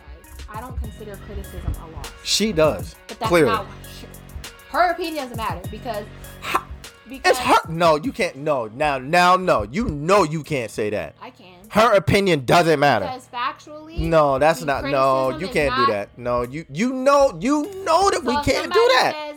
Says, if, if, if Jeff Bezos says, "I'm not wealthy," he feels like he's not wealthy, but every motherfucker knows he's the richest man in the world. Yeah, he the that's- richest. okay, He the okay, richest man in the world. okay, Yeah, but that, but that, no, but that, but that is one. No, no, no. That is something that can be backed up by fact. She is talking So about. So how? Criticism is not a lot. How many people you know that are successful get criticized? So does that mean that they're not successful because they face criticism? No, Exactly. no, what I'm saying. no. That doesn't mean That's no. all I'm saying. No, that doesn't mean that at all. But you're, but you're looking at it through the lens of everybody else, not looking at it through her lens. I don't care about her lens. We know we've read it. I'm talking about the general idea that criticism is not a loss. So what? So what is her? So she, She can feel if she she conti- wants. she if she continues on the path that she's going, she is going to continue to get that criticism, and she is going to continue to look at it in a negative light. An emo. And she's she's, go- never not going to be negative? No, but that's what you. So then, in that case, she does feel like she's losing. I don't care what she feels. I'm talking about the overall I the overall truth. Her opinion is her why when I say it doesn't matter, I'm not saying it doesn't matter in that sense. I'm saying it doesn't matter when it comes to fact. Someone can say the sky isn't blue. That's your opinion, right now. You need to get your eyes checked. But everyone else knows the sky is blue. That's what I'm talking about. You, you can tell somebody you can say to like yo you i feel like a like somebody could say like yo they feel like a failure and they might have graduated college they might have graduated college and got a decent paying job are you going to tell them no you're not a failure yes you are yes because they got a job but to them if they're not working not in the field that they no what I'm not talking. You keep saying to her. I'm trying to get us out of Eh, it. I'm saying. but i'm talking about to It's not a lot. I don't care about to her because we read what's to her. We've I- been hashing that out for the last however long. I'm talking about the fact that it's not a law. I'm basically saying that she's You're damned if she she do and damned if she don't, and so therefore she need to just continue doing what she doing. I'm agreeing with that, but I'm saying to say it's a lose lose, it sounds like you're generalizing it. That her opinion is making it a law. No, it's not. Just because she says she's being criticized and therefore it's Everybody's criticized. Everybody is criticized. We know that. What I'm talking about is how. I, if I was talking directly to her, I No, would. we don't care about that. We are we are we are breaking down her opinion and breaking that out, down to reality because she obviously don't live in reality if she thinks she'll never be criticized. So I don't really care what she has to say because we already broke that down. I'm talking about outside of her opinion, which is very clouded. It's not a loss because she has fans. Even people in these comments are like, "I love her. I don't care what nobody says. She makes music that I like, and she has fans." yeah, that's has- wonderful. Exactly. So it's not a loss. If you are making what you want to do and you've been received in that, there are going to be critics. That doesn't make you unsuccessful. No. That means more people are actually seeing what you're doing. You're impacting and touching and affecting and uh, uh being seen by more people. You're, What do you mean? She believes that criticism is a, is not Is dampening her? somehow she just feels like it's it's not means that she has a, a she's not reputable if you are Yeah, doing if you are and this is just what i'm deducing nobody knows what she means except for her Right. but from what I see, because this is what she put out for consumption, she said bullshit reviews. She said deemed literally hysterical. She said I'm not allowed. I'm I'm I paved the way. Wrong. Wrong. Um, you get you got your own This story. is taken just how it away. is for This many is- women. You Wrong. got Like your she. story, Yep. story taken away by stronger women. Yep. If you're being received by critics, that means that you are being. Re- if you're being if you're being criticized, That means people are looking you- at you. Yeah, exactly. I get what you're saying. You, Yep. the saying goes, I agree. you're doing something wrong if you don't have haters. That's not an opinion. That's a fact. Mhm. The more that you do, the more that people are going to see you and say something. If I Mm-hmm. have 200 followers, I'm not going to get the criticism I would get if I had a million followers. It's just, that's the reality of it. Yeah, it's just not gonna You are like that. putting stuff out for consumption. To expect everybody to like your music is unrealistic and you are clouded and delusional. Right. You need to stop worrying about the naysayers, the haters, the critics, and anybody that doesn't like your depressing ass music because out there somebody does. Enough for you to be successful, make money, have a platform, And have a name have a and- name and go have places and perform th- Enough yeah. to be able to perform Exactly. music. Exactly. People know who you are. Right, In period. mass. Period. So criticism is going to naturally come with you as a artist. Right. It has to. Kandi got criticized. How can you feel comfortable um, being a Christian and making sex toys? We know Kandi Burruss is successful. Kandi Burruss wants to make sex toys. There are so many people who appreciate the fact that she's making sex toys. When she made No Scrubs, I'm sure she got, got criticized for that. She talked about it. Anything that anybody successful does, I don't care what scale of success you're on, you're successful. You're going to be criticized for it. Get over it. Right. Get over it. You're Right. going to be criticized. Yep. When I start doing what I start doing, when you start doing what you start doing, people is not always gonna be like, "Oh yeah, you know, uh, what you're doing." what Shit, my doing." webs my website ain't even big, and I get criticism on that shit That's right now. Saying. You- Like people be on earlier, people be on my ass about that damn. Well, not even on my ass, but like I've had people say like, "Oh, like I read the first sentence and then I just stopped reading." It's like, "Oh, well, okay." Your And it- website is a form of art. Art is expression. Right. Expression is not going to always be received positive. And yeah, like you can't expect, yeah, you can't expect universal, you can't expect universal uh, Exact- acclaim. Yeah, and that's ju- what you I'm saying. can't. Like to change who you are because you think it's going to narrow the criticism that you get is is asinine and delusional and just outright ridiculous. Right. Do what you love because no matter which way you turn, even if you try and please a thousand, there will be a thousand more that don't like you. Yeah, there's gonna for every you know thousand people who love you, there's gonna be a hundred So that hate you. why change just because you don't like being criticized? Because if you make another genre of music, there won't they won't like you for that. Why? Because your fans gonna hate you because you changed. Because you And left. then- yeah, and Yep. then the new people won't like you because you suck. Or So- because you came in too. Yeah, and now Trying you're to trying do- to capitalize on Right. something. And it's like, oh, like you were shitty at emo music. Now you trying to make positive music, but ain't you the emo broad? because Usher Boom. got criticized for going into pop. Chris Brown got criticized for going into pop. It's the nature of society. No one's going to 100% Ugh. accept anything. I couldn't stand when Usher went into pop. That really See? hurt my soul. Exactly. It really did. Like, you remember Oh My God? That song? Yeah, I had fun with that song. Oh, When they played it in the song in the oh, club, oh. we was like dancing like Y'all went hard? Cause it was in the club, you know, you vibing in the club, you get Nope. down. I went to lean my ass on the bar. but you're a guy, so that's different Yeah. because we girls is going. I did that with the model too. Oh hell yeah! No, I went and leaned on the bar. I know. Oh, I'm saying yeah. girls will find more to dance to. Like I don't like Usher in pop, but when the song came out, I was like, okay, well it's in the club. I'm feeling good. Let me dance. You know. So it was one of the songs that I liked to dance to. But that didn't mean I liked Usher in that genre. Right. Same with Chris Brown. I. I don't even remember his pop song. It was like yeah, 3x, and like I didn't like that song. But Oh Chris yeah, yeah. yeah, I didn't I hated that song. Yeah, that shit's But terrible. there was people that appreciated it, and then he got criticized. Why are you trying to cross over? Same thing with Nicki. Why are you trying to cross over? What's And on? Oh, oh, she had uh. Hold on now, that's my joint, man. The What? joint with Will I Am. Uh, what? Hell yeah, that's my damn like, song. And so it's like whatever you do, Hey. I don't think it's damned if you do, damned if you, if you don't, as far as a loss. Haters, But I you can kill that you're damned yourself. if you do, damned if you don't in terms of criticism.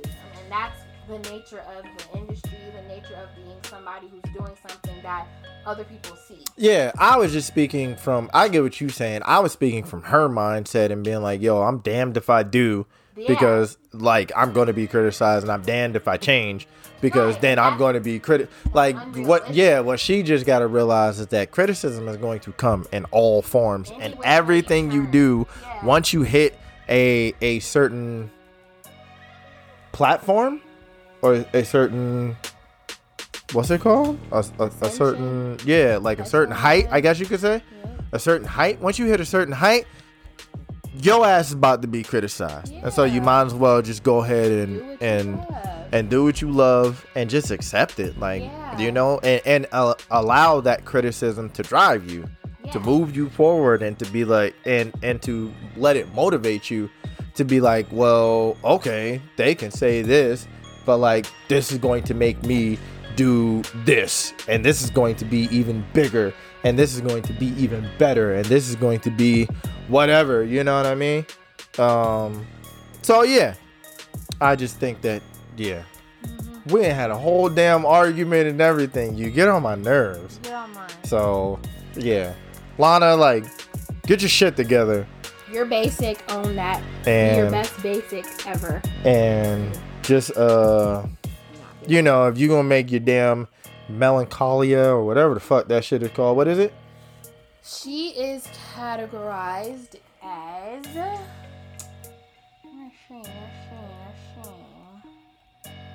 I don't even know what it's called, but whatever the fuck Okay, you making. I'm finna tell you. She is noted for her cinematic quality, themes of tragic romance, glamour, and melancholia. Oh yeah, melancholia. Yep, there it is. That's what we wanted to know. If you're gonna make melancholia, be the best damn melancholia broad you can be, and don't worry about what the fuck other people are saying about your damn melancholia because you love making that music. So, Don't worry about like them talking about shaking their ass because you don't make music Right. like that. And, so Nope. why are you? It's like a scientist being mad that he's not successful as a entre- like an, uh, a major entrepreneur or a major investor. Right. Think that's two different lines. Yeah, and it's like You're like and paid the same. Right. And it's just like, yo, like if you're gonna be the damn like instead of trying to be what they're gonna be, be a better version of you. Exactly. And then don't So worry about whatever the fuck anybody else is doing. Doja Cat numbers on the top of the chart. No, You- not even saying. I'm you know you know, it's it's it's because of the Beyonce plugs. Megan is up no there. Beyonce plug. Doja Cat got a No. remix with who? Nicki? yeah. Yeah, it's Nick G's. Okay. Okay, So yeah. if that's how you were successful, you're not successful. who?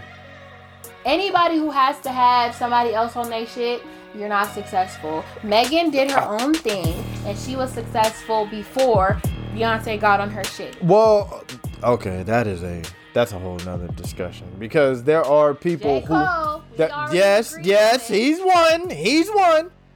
Kendrick is another one, Exactly. but there are also people like the Migos. The Migos, Oh my gosh, don't.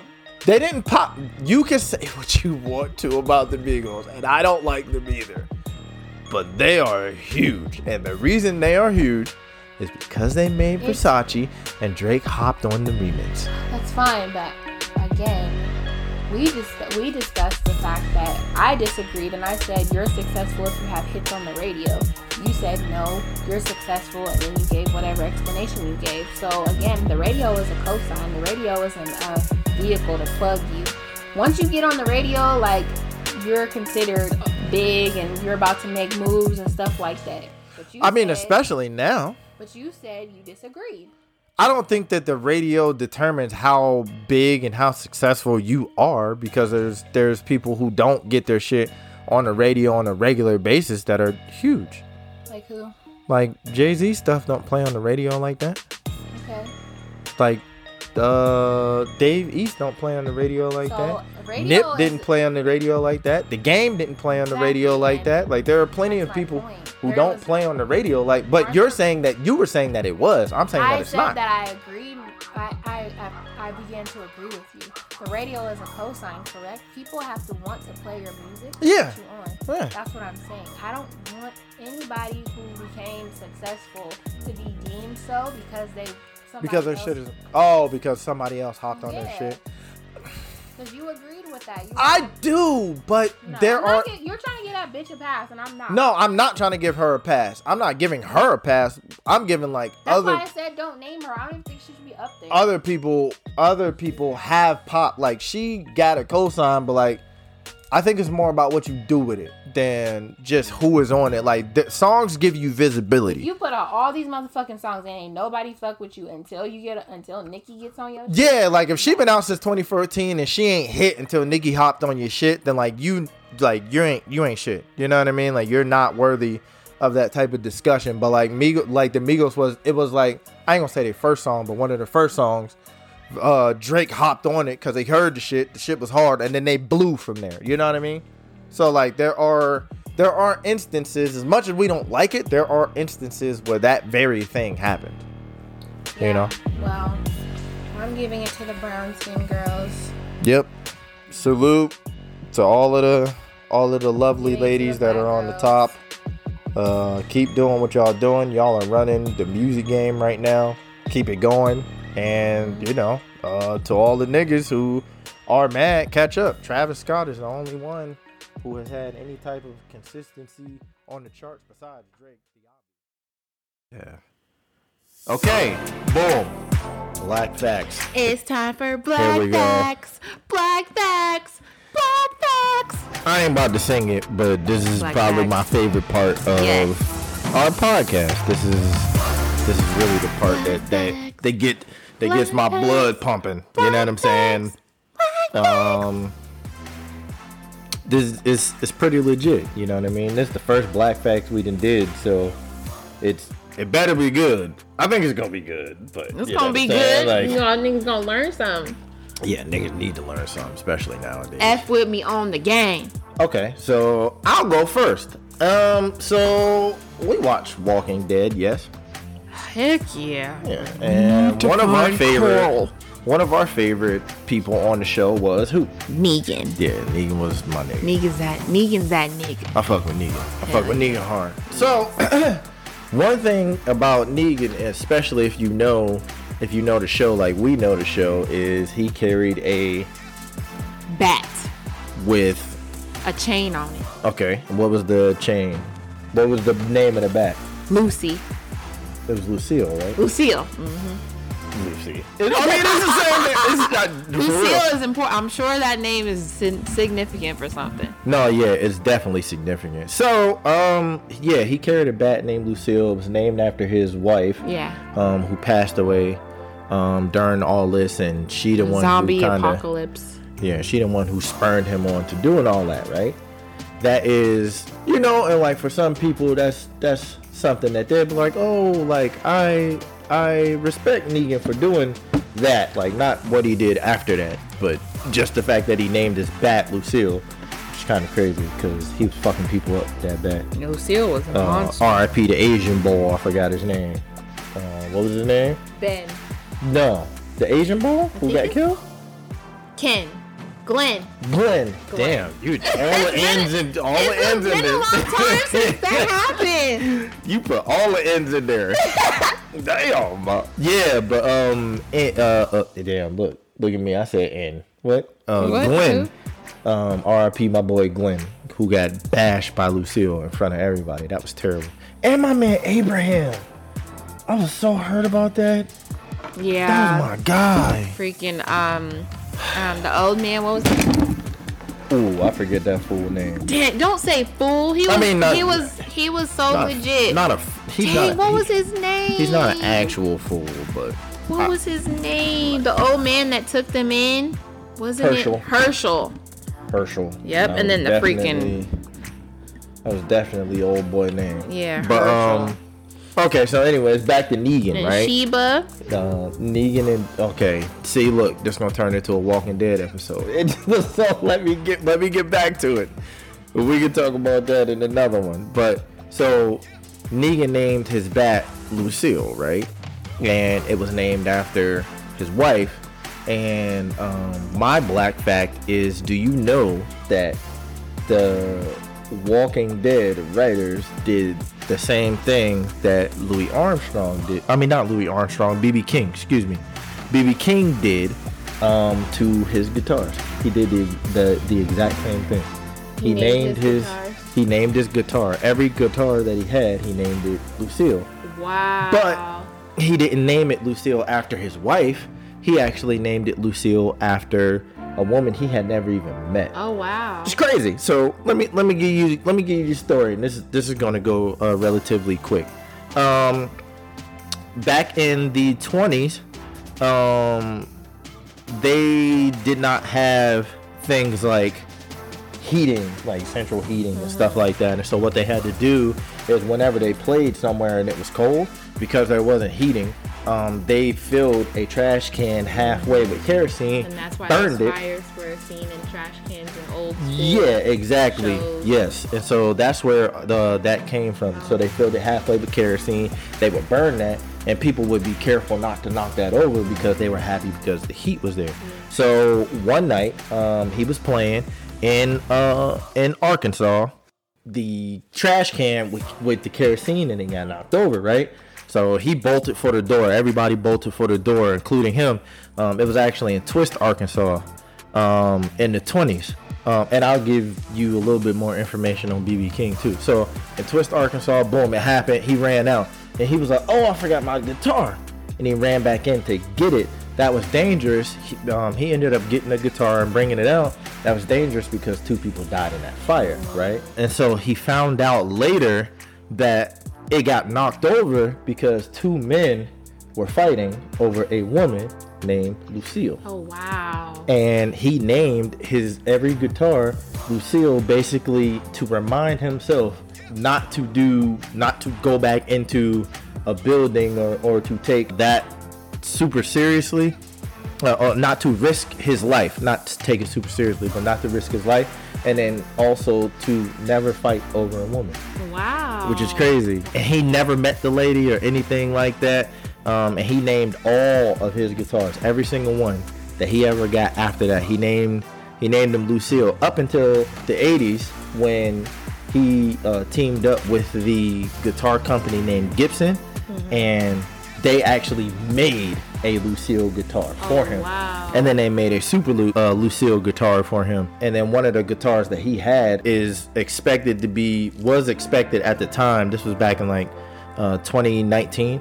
Um, was expected to be auctioned off, and they were like it was going to be worth eighty to a hundred thousand dollars or something like that, um, which is crazy Wow. for a guitar. So in the age of this white woman specifically being as critical as she was for black mu- uh, uh, uh, against black music and specifically black artists like we have to remember and she needs to know that a lot of what she does and, and the genres that she caters to or inadvertently caters to or the genres that her music is put in all of that came from blackness you know what i mean? From r&b which came from rhythm and blues which came from people like bb king, you know what I mean? Um and and there's so many other ones you know what i mean? The father you of know like country, she they, they just you just need they just need to know that just like Lord Jamar used to used to say to Eminem, like you are a guest in the house of this.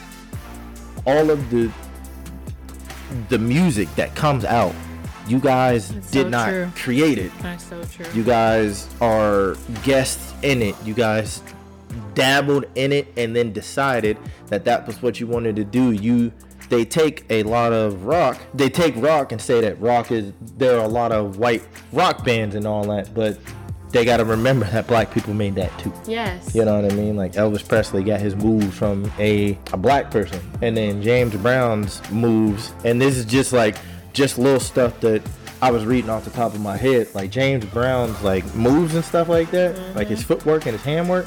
That was actually him signaling to his band that he had heard that they had messed up at some point, which is mm. crazy. And so he was doing all of that, and everybody was like, "Oh, he's doing this, he's doing that." No, That he- started off as like a warning. it was like a it was code Yeah. so whenever he hit a move or something like that he knew that somebody in his band somewhere had messed up and he was letting them know on stage that they had messed up so his Mm. they band get it after. so his band knew like oh okay he just hit a move somebody that messed up somewhere we better tighten up you know what i mean so Mm. But I wonder if he started incorporating that as entertainment, so they started to get confused. Like, okay, did we mess up? no, you know what? I, and I didn't see if he started to do that, but from what I read, no. Like throughout his entire career, those dan- like those dance moves probably like maybe toward the latter part of his career Yeah. when the original band members weren't there. Yeah. yeah, that's probably the case. But in the beginning, nah, it was all about him telling them, you know. And then just getting back to BB King, he actually named his his album Lucille, and he made a 10 minute album dedicated. I mean, a 10 minute song. Excuse me, 10 minute Oh, album. that's What the heck? short. That's why I said, Yeah, wow. yeah, no, a 10, a 10 minute song, which is incredibly long. Yes. He made a 10 minute song dedicated to this woman that he, He had never met. He he went and basically said how Lucille had saved his life a couple of times. Lucille, the woman that had turned into Lucille the guitar. Mm. Is So crazy. in a way, they're disrespecting the legend and the mem- the iconic um, thought process of BB King because he named his guitars for something that was, you know, relatively positive. Like there were sound reminders to him um, by naming his guitar that they took a bat. And, well, I guess, I guess, well, see, because the bat was used for bodily harm, Yeah. you know, so he named the bat after something that was sentimental to him, his wife, but he used the bat to destroy people and to, uh, you know, wield his power. Yes, as You know, opposed to. BB King, who used his guitar for the good. Yeah, of all. so it's like they took something that was a positive memory when you of a, po- a legend and Exactly. yeah they should have they I, I would want to know what made them do that why would you because that's too close for comfort for them to accidentally name their character's bat something that bb king also did with his guitars and not only that, but then the backstory is similar, but the Yeah. use is different. Diff- much different You know what I mean? And not only is the use different, but the u- the use is actually harmful Yeah. compared to what the originator used the name Lucille and then the backstory for yeah You know what I mean? So That's- just it's that's it- a trip. it's just different ways of looking at stuff, man. You know what I'm saying? Yeah. And, and and just knowing your history. So uh, BB King named all of his guitars Lucille. a lucille lucille is good Lucille is really good. the ribs I like their shrimp and grits. Oh, I've never had their, their apple butter biscuits. What did I? Yeah, them joints. Is, You still are- need are something those- to drink with. Are those top five biscuits? Yes, they're I, to me they're above the cheesy biscuits at Red Lobster. Woo! Yeah. I'm I'm I'm not. Inclined to disagree. I'm not. That's uh, okay. I'm not. I'm, I'm not just gonna jump out that. Well, You know what we need to do? We also need to do Pi- pull a whole- Guy Fieri. a whole episode about who got the best. What? Who got the best Oh, biscuits? okay, so I have like a like like maybe ten categories. Yeah, who got the best burgers? Who got the best fries? Who got the best? Like chicken Yeah, like- sandwich or Yeah, whatever. that's gonna be an easy one. Yeah. that- What? But see, you know what? You know what will happen though is because of our different geographic origins, you're gonna say a location that I ain't never been to. Well, maybe not. Well, it, it depends on what you're talking about. Well, eh, for It instance, if we were to talk about pizza, like you have a place in mind already. Oh yeah, yeah, So, it's yeah. like- and anybody who listens to this that know where I'm from, they probably would know where you're from, exactly yeah. what I'm gonna say. Yeah. They already know where I'm at with it because Right. because there's plenty of people who was upset that it closed. Yeah. So you know what I mean? there So- will be times where our opinions collide based on location alone. even like the even like the the the fries argument. I don't think that that's just gonna be cut and dry.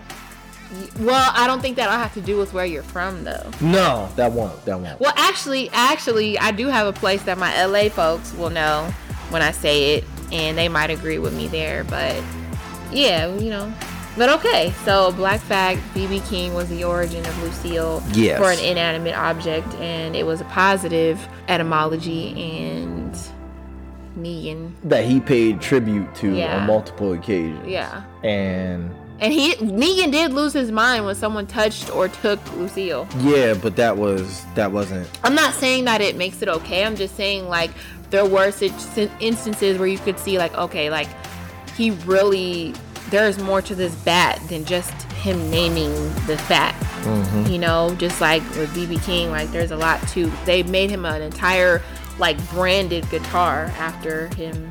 You know. Yeah, absolutely. You know, um, because he felt that strongly about that situation, and then we can get into uh, fighting like men fighting over women and women fighting over men too. That can be a conversation as well. Yeah. Because some of you niggas are stupid.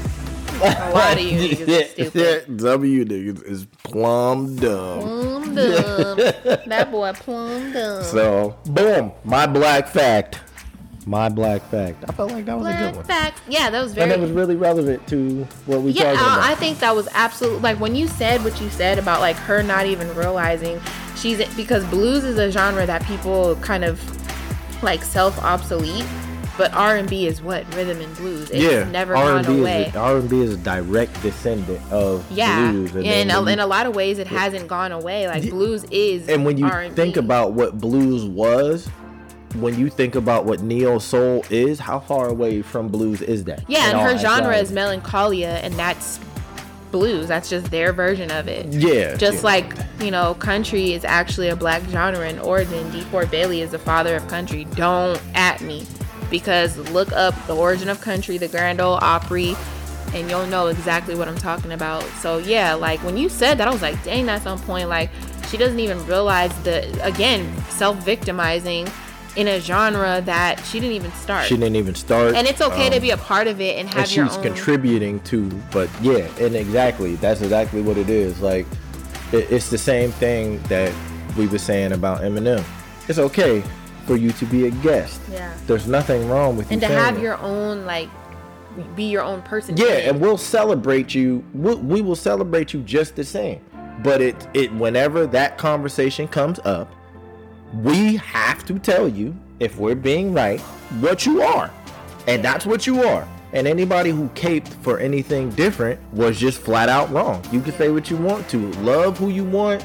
You can feel however but realize that a lot of the music that you guys listen to today is based on black people Yeah. and black people creating something let me just let's let's just make this taken. simple nobody had to sing blues who was white we uh, we struggled and suffered when we even after we were freed the slave hymns were the original blues of america so just imagine that transition from slave hymns that were sung secretly um, when they were escaping or they were they had to deal with the fact that they were enslaved period. Then it became free but you were at a disadvantage because they were unhappy that you were there as a free man so you sang blues. And then that turned into you know r&b so everything that comes up under you know post-slavery even or even slavery type of that that type of sound that's all a black origin it all you know? comes from us? Yeah so it's not to i mean i don't gotta qualify that. Just know yeah, that it's from yeah it, there's no need for you to just just know where it comes from. Yeah. respect your elders. Yeah understand respect your origin understand who made it understand you know what it is and you know like when i bought my little dashiki thing before i bought it i had to look up where it came from because i wasn't going to be disrespectful to the culture that still uses that that's that wouldn't be right i'm a guest when i wear that and i have no problem saying that what i have or you know what i wear that didn't come from me that didn't come from uh, my direct culture. It came from my ancestral culture, but it didn't come from what we doing now. We don't wear that on the regular. Yeah, it's you know not what I an mean. It's African all thing. It's not, I'm sorry, it's not an American. It's not a black. It's not a black thing to yeah. And so like I'm African. not. So you um, know, in doing that. I I need to I needed to make sure that I was on point as far as me buying it and not being disrespectful to people who might see that and might see me wearing a certain color of it and be like, why are you wearing that? And have every right to do that. Just the same, we have every right to tell somebody like a like a Lana Del Rey that you are a guest in the genre that you're making music. And you need to understand that and respect that and stop trying to criticize black artists who are doing uh, what they're doing and getting the recognition that they are and you're not. Clearly, you're not doing something and something needs to you you need to look inside yourself and either accept the criticism or don't, not and change whatever whatever it is like that's that's on you you know what i mean but figure out what you're gonna do and stop trying to blame black people for Your the problems. issues that you got going Yes. on that ain't got nothing to do with us Stop blaming us for your problems. You're unhappy. Your problem. yeah so that's mine what's yours mm. The Red Summer. So, the Red Summer was a span of massacres from white envy, white hate, white fear that spanned from 1917 in, until 1923. And actually, those massacres and all of these things that occurred during the Red Summer are eerily familiar today. So I'm gonna paint a picture for you. So picture this. Enter scene. A black man lay half conscious in the street after being beaten by a white mob during the East St. Louis, Illinois massacre of 1917. So this is what sparked the Red Summer. A reporter for the St. Louis Post Dispatch wrote on July 3rd 1917, um, that the man tried to get up, but a white man who was standing behind him lifted a flat stone in both hands and hurled it upon his neck. Sound familiar? Um, George Floyd's murder is kind of a futuristic connection that we know now is a recent, but very similar to what I, what I just described Absolutely. of this gruesome event that marked and sparked the beginning of the Red Summer. So, the picture that I just painted for you of a scene from the Illinois massacre had been sparked by the fear of black men migrating from the south to factories in the north and taking jobs from white people. There was a detonation of white tension that started on July 1st of 20, uh, 1917 and it raged for three days and nights and it left as many as 39 black people and 9 white people dead according to reports so just know that numbers can be left diminished more than they actually were um, and historians as i'm saying this historians actually believe that hundreds more black people were killed during that time so Real quick. Don't that sound like something that's going on today? So I'm gonna get to that. So just know that the Red Summer was a spark of what we can recognize as something going on now, but we don't have the multitude. The Red Summer was a landmark of black prosperous communities being um, destroyed by white envy. And this white envy was actually at an inter- insurmountable high after World War One, um, because racial tension just reigned after World War One, and they mobbed up in efforts to obliterate uh, prosperous black communities. So, you know, you don't really see that now, and things like what happened, um, like Clayton English was talking about on um, 85 South, about how you know they learned a lot from the Rodney, Rodney King riot and they beat up their own communities and you know we don't want to do that we don't want to ruin our own communities because they already did that to us to the point where it's very rare that we see thriving black communities anymore atlanta is probably like the mecca it is the mecca It is the Mecca right now. for yeah for us to have that um, resemblance to Black Wall Street. There was, I believe it was Durham, North Carolina, was the first Black Wall Street, and then it was Tulsa. Yeah. But there was also like Rosewood and um, you know East East St. Louis and Illinois and all of that stuff. And just throughout that time, imagine the imagery of black men with their hands up, pleading for their lives.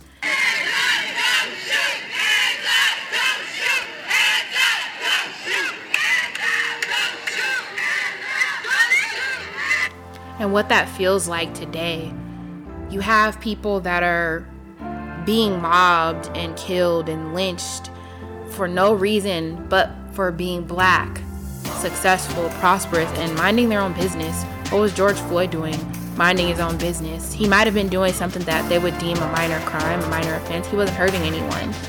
Um, I don't know what that black man in the street was doing as they reported on this, you know, back on July 3rd, 1917. I don't know what he was doing. He wasn't doing anything to bother, bother anybody. What was Breonna Taylor and um, her her boyfriend doing? Nothing. Atatiana Jefferson, what was she doing? Nothing. Ahmaud Arbery, nothing. Sandra Bland, nothing. You name them, they were doing nothing to you. Black barbecues, nothing. Selling water, nothing. We're never doing anything to you, and you still feel the need to lash out with white envy and white rage. You know, and it's it's just really sad that we have these eerie eerie um reenactments of history and reality. You know, the white man standing behind the black man at this time and holding up a rock and then throwing it on his neck.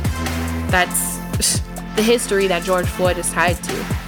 You know, um, having your foot on a neck is a phrase for a reason. That's an actual phrase. And I'll get to more phrases that we say casually that are actually linked to this gruesome history. So, um, actually, elsewhere in the city, just think about the topic we just discussed today. Just think about white women doing something that, as you said, babe, spawned from black origin and feeling victimized for not getting recognized for it and being so casual about their their feelings and how they should be recognized and how they should be um, valued. So elsewhere in the city in East St. Louis around that those 3 days, there was a group of white women who beat a group of black women with sticks and stones as these black women begged for mercy. So when the sticks and stones may break my bones, but words can never hurt me is being said, now you know the history behind that phrase.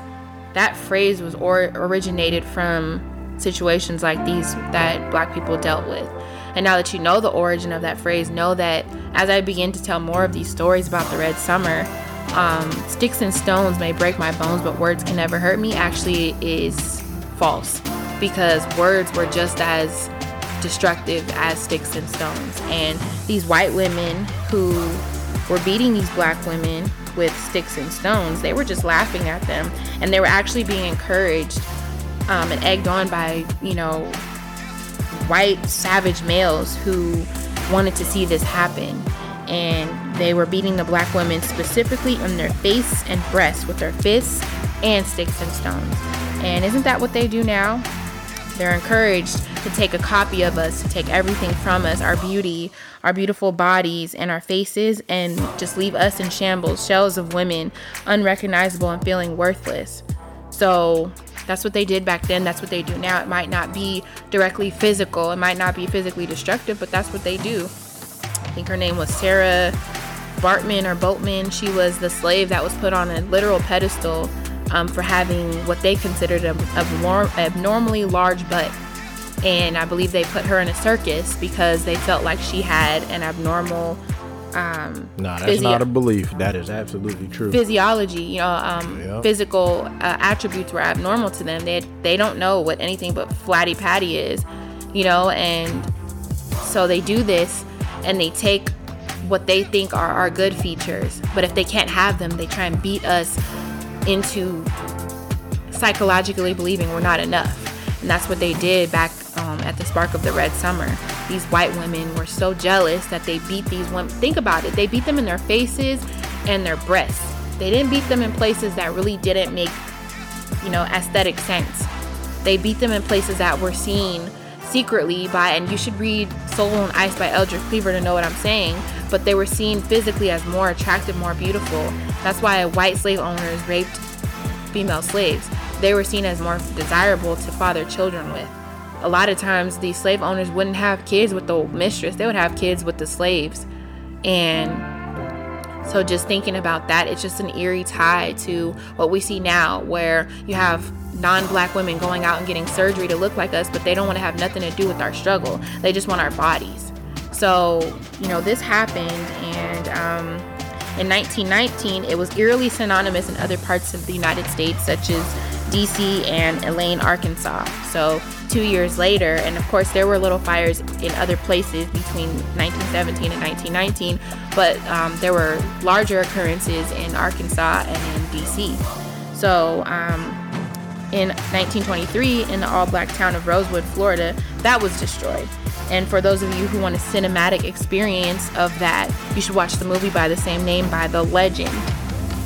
The legend, the icon, John Singleton. He produced this and it was released in 1997. And it's a pretty much a star studded cast. It has Don Cheadle, Ving Rhames, Jon Voight, and it has the beauty herself, Florida Evans, or you know, you know, her name is um, Esther Rolls, but it tells the story of Rosewood and what happened in Rosewood, the actual recount of what happened at that time in 1923. So, before I move on, I want to ask white people if violence isn't the answer, then how do we know historically that all of these things start with you guys being mad and angry and envious and fearful? Um, what happened with the Red Summer was that it was sparked by a fear that black people were thrive began to thrive, and they didn't want that after World War One. I. I mean, they never wanted it, but blacks were migrating from the south coming to the north for jobs and like factories and stuff and white people were afraid they didn't want to see black people prosper so these things occurred as a result of white fear which was a mask for white jealousy and envy. They didn't want to see us succeed in the way they were allowing themselves to succeed. So, if violence isn't the answer, I ask what, pray tell, was the violence and the looting that ensued as a result of the bombing of Black Wall Street. We talk about violence isn't the answer, and we talk about how the protests of people such as Rodney King, George Floyd, Breonna Taylor, all of that quote unquote looting, you guys started that. In Tulsa, Oklahoma, that is exactly what happened in 1920 in 1921. I mean, well, even in in thinking about what transpires, even when we are protesting peacefully, as they say that we oh, should. And, yeah, I know and, what ju- you're about to and, and just throughout history, like anytime um, white people have conquered anything, it has come through violence. But then they preach non-violence because that violence that they imposed upon other people, they don't want it um, to come in return. It, it once you once you have the power, you can tell them do as I say and not as I do. But in you know uh, all of these situations where even we're protesting peacefully, um, it is often the opposition to the peaceful protest that pro- that produces violence. Okay, keep your finger right there. Keep your finger right there because I have a story to tell for that. I, I have an actual historical context for that sentiment. So, but back to y'all, white people. And I'm talking to anyone who agrees or disagrees with the protests that have occurred in your lifetime as a result of police brutality and just white um, shit starting. So, if violence isn't the answer, why were you guys historically known as the looters and the ones inciting this violence? If you don't know, I got you. I got the answer. So, um, when you hear it, you should get chills from how eerily familiar it sounds today. So, in Tulsa, the white women once again victimize themselves and they get black people hurt and killed. So, what happened was um, a white woman was going on an elevator in what I believe was a uh, hotel, and there were there were cities that were linked to to the Black Wall Street. So it was Tulsa, but it was a smaller city named Green. I can't remember the actual name, but they were very close contact. Like white white people were surrounded this Black Wall Street. So this white woman hap- happened to get on an elevator that was probably on the cusp between these these cities and she got on an elevator and there was a black um, elevator operator so he was hosting the elevator and either the elevator stopped abruptly or uh, it jammed or got got stuck or something. And so they collided with one another. Either they fell on top of each other or they collided or they simply just bumped each other. And so she lost her damn mind. And as soon as she was able to get off the elevator of course you know what happens next. She runs screaming about how she was raped and all of this false you know, accusatory uh, storytelling that she did got white mobs to come from neighboring cities. And so what happened was she was immediately consoled. They saw her crying and, and running, and they used this as an excuse for their savagery, the, the white men that were in these neighboring cities. And they were looking for an excuse to mess ish up in these prosperous cities of, of black people, to, um, Black Wall Street to be exact. And out of jealousy, they came to the city, guns ablazing, armed, locked, and loaded, and they confronted um, several black men, and they got their asses beat. These black men beat their ass. But what ensued after that still just completely ruined and destroyed what we knew as the the latter Black Wall Street. And you think about those things and how all it takes is for a white woman to say something, Lana Del Rey. It takes, and I'm not saying she incited anything because she her her grievance was unfounded. Her grievance was, you know, minimal at, at, at best. But this type of thing is a record, is a repeated, you know, thing for them. They cry, they're woe is me, and then you can get a mob of white men to come and defend you. And that's what happened with Black Wall Street. It started because a white man, woman was falsely accusing a black man of raping her. Emmett Till, you know, and, and all of these things, you know, and um, so if you're you're white and you're on the right side, you have to be careful about the things you may unconsciously do that can harm black people. You know, uh, sticks and stones is one thing, but words can hurt, especially in our case. So you say something and you don't know the repercussions of what you're saying. Think about this 20 years later, after the Red Summer, was the 1946 Columbia race riot. How that happened wasn't a white woman, this was actually a white man that started this. So, a black lady, she took her radio to a shop in a neighboring city where she didn't live and she wanted to simply find out if he could repair it. He, he, re- he reluctantly took it and, you know, said he would look at it. And for days, weeks, months, I'm not sure the time span that they went back and forth, he kept telling her he couldn't fix it or he wouldn't fix it or it was going to cost this or it was going to take this long. And finally, it got to the point where they had, I mean, for all intents and purposes, agreed on him fixing it, but he jacked up the price to an absurd amount that he would not charge a white person, and she knew that um, because she probably heard him offer a similar service to a white person at a much lower cost. So she called her son. He was a decorated military official, and uh, he came to confront the white repair shop, you know, dude, and naturally, you know, the white dude was offended and he got defensive and he was, oh, how could you call him, you know, to to handle this, you know? And so a fight broke out between them and the fight ended up outside and this white man got his ass beat. And because it was outside and because there were white bystanders, um, the woman and her son just went back to where they lived and you know they were just like F it, forget it. But that wasn't the end of it. Of course, they mobbed up on the white side and they came to the neighboring city. And in Columbia, that's what happened. They um, they came with their guns and all of this, but this time they knew the the black people knew they were coming. They were on roofs. Niggas was deep. They were on roofs. They were on roofs. Roofs. They were on roofs with guns, and they were ready. They were ready to get it popping. So these white people came and thought they was gonna do something like they did 23 years ago. No.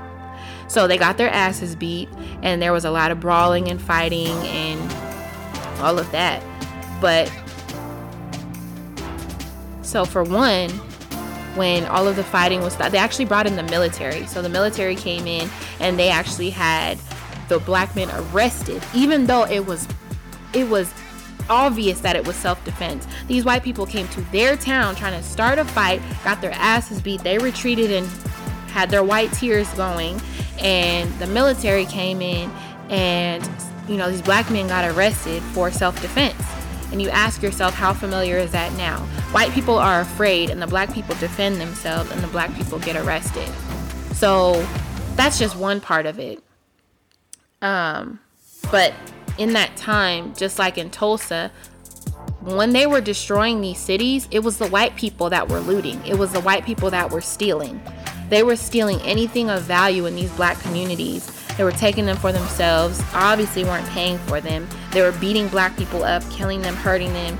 All of this stuff was occurring at the hands of white people. But when we do it peacefully, or we do it as a response to disrespect, or we do it because we are sick and tired of being peaceful, all of a sudden, just like in Columbia, we got to get arrested for it. We got to have a curfew. We're demonized for being sick and tired. These white people just wanted to ruin our communities. They were jealous and hateful, and they knew it was legal for them to take matters into their own hands because they had the law protecting them, because they made the laws to protect themselves. So, this history of looting does not start with us. It starts with white people. It never has. Never has. It's looting entire countries. so let's just go there. Entire countries have been looted, taken from people that rightfully had rights to the land, and then they took them over and claimed them as their own. Yep. Looting is not a black thing. No. Looting is anything black people do is a response to disrespect. Especially in America. Yes. So when you see that happen, know your history. Entire countries have been conquered, aka looted, by white people that weren't satisfied, that were jealous. Well, then they- Egypt was looted by Alexander the Great, took it over and tried to say that they were Egyptian. And then the crazy thing is, how many times do you expect people of color in a, in a country like this, where that type of stuff, everything that she just articulated, uh, has happened to us over and over and over and over and over again. We're seeing the same things happening. How many times are we supposed to accept that and then not only accept that but then listen to white people who tell us oh the way to fix things is to sit down at the table and talk about them we're tired of talking Yeah. people have been long tired of talking and it's funny how they it, it, it's crazy because they can actually they will actually try and tell you how to be mad. I i never understood I'm grown, you can't tell me I what to don't- I do, don't, I don't understand that. Like you don't get to tell me how i get to process my anger especially if you did it to me. That's like somebody telling that's like somebody excuse me, that's like somebody spitting on you and then telling you if you're mad about it, then we need to talk about it. You just spit on me, but then you get to tell me how I respond to the disrespect that you have given me? That that that that you inflicted upon me, not even given me. That you have inflicted upon me, you get to tell me how to be mad at it. That's what happens to black people every day. They spit on us, they kick us while we're down. They're the ones who put us down there. And then they spit and kick and do everything else to us and even and even kill uh, very few of us, which God forbid that keeps happening. Uh, but then when we show that we are clearly fed up with the type of treatment that they're giving us, instead of uh, us being able to process that type of anger in whatever way we see fit, they try and tell us how to process our anger when they're the ones making us angry. The only make any time anybody can tell me how to be mad is my damn therapist. That's it. If he or she tells me that there's a way to be mad or there's a way to handle something or a way to calm down, that's because they're licensed to do so and they have what I would assume is my best interest at heart. If you ain't them, you cannot tell me how to be mad. If you do something to disrespect me, I have the choice in how I handle it. I might use my therapist's suggestions. I might. Depending on, I might not, but I might. That's my choice. It's not you that gets to tell me what I can tap into to be mad about something and that is why these type of historical um, events are significant because it shows you proof that we are only responding to things that have been done to us so like clayton was talking about how people were looting in la and he was like uh-uh give me some of that it's all funny but it's real you guys continue to do this stuff and then they point the finger at us Yep. no, give me that. If we're gonna be blamed for it, give it to me anyway. I'm gonna have some stuff to take home. Yep. I deserve something. So, during this six plus year period of the Red Summer, outside of the Columbia race riot, um, this was known as the Red Summer. So, from 1917 to 1923, that was the Red Summer. And at least 97 lynchings were recorded. Thousands of black people were killed, and thousands of black owned homes and businesses were burned to the ground. Hmm. This was these were massacres fueled with fire and fury in at least 26 cities, including Washington, D.C., Chicago, Omaha, Nebraska, Elaine, Arkansas, Charleston, South Carolina, Columbia, Tennessee, Houston, Texas, and Tulsa, Oklahoma. So, this stuff that happened, and I don't say stuff in a minimizing way, but just it was just a conglomerate of things that occurred during these massacres were because of jealousy, because of envy, because of hate, and a lack of desire to, not even a lack of desire, a, a, a I don't even know the word for it, a strong desire to not see black people succeed and thrive. Um, and then, you know, Alice M. Thomas, she's a Carnegie scholar and a professor in the School of Law at Howard. She said that uh, during the massacres, they murdered and maimed people indiscriminately and unprovoked. I mean, we know that to be we know that to be true. Um, that's what sparked all of these. And they went into homes, stole personal belongings, they burned down homes. They used the massacres as a cover to murder without sanction, maim without sanction, and steal without sanction. And no one to this day has been held accountable. That is all too familiar. Every cop that has done something just irrationally, just I feared for my life. Any of these things are never held accountable. You mean to tell me that the cops that killed, murdered Breonna Taylor are held more accountable for endangering the neighbors than they were for taking her life and endangering her boyfriend? Hmm. This is the type of stuff that history will show you. And I hate history. I don't like history. It's something that I've always felt like was irrelevant and I didn't need to know it, but these type of things teach you that you do need to know it to be able to combat some of the asinine things people will say about these these um, federally sanctioned, state sanctioned murders that happen at the hands of police or white bystanders that feel like they should be able to take things into their own hands. So that was the red summer. That was my black fact, and I need you to know everything about these these times always links back to some white person being a self-inflicted victim. Somebody was a victim that was white. Lana Del Rey, she's victimizing herself because she doesn't get the respect she feels she deserves in her genre. It's important to know that the type of stuff that happened back then got people killed. Remember that when you try and victimize yourself as a white person and you're you're doing it at the expense of someone black. Especially at the expense of someone black, you know? That's the only thing I'm talking about is somebody black. When you do it to Yeah. somebody who's who's not black, the consequences are far different. Yeah. You'll actually be held accountable. I mean, you know, and and the furthest we've seen people get away with the furthest sense of victimhood in that um in, in all of these police all of these police incidents. Somehow the person who is not here is made the victim Yeah.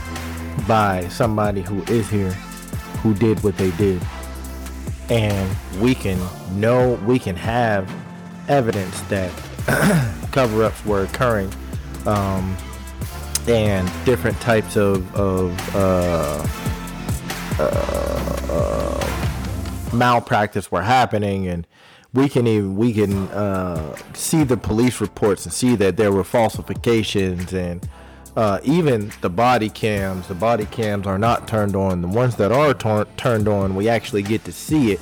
And even through all of that the people who are not here do not get the justice they deserve while the people who have made themselves the victims get to walk free that is the harm in victimhood. That is what we need y'all to understand as a people.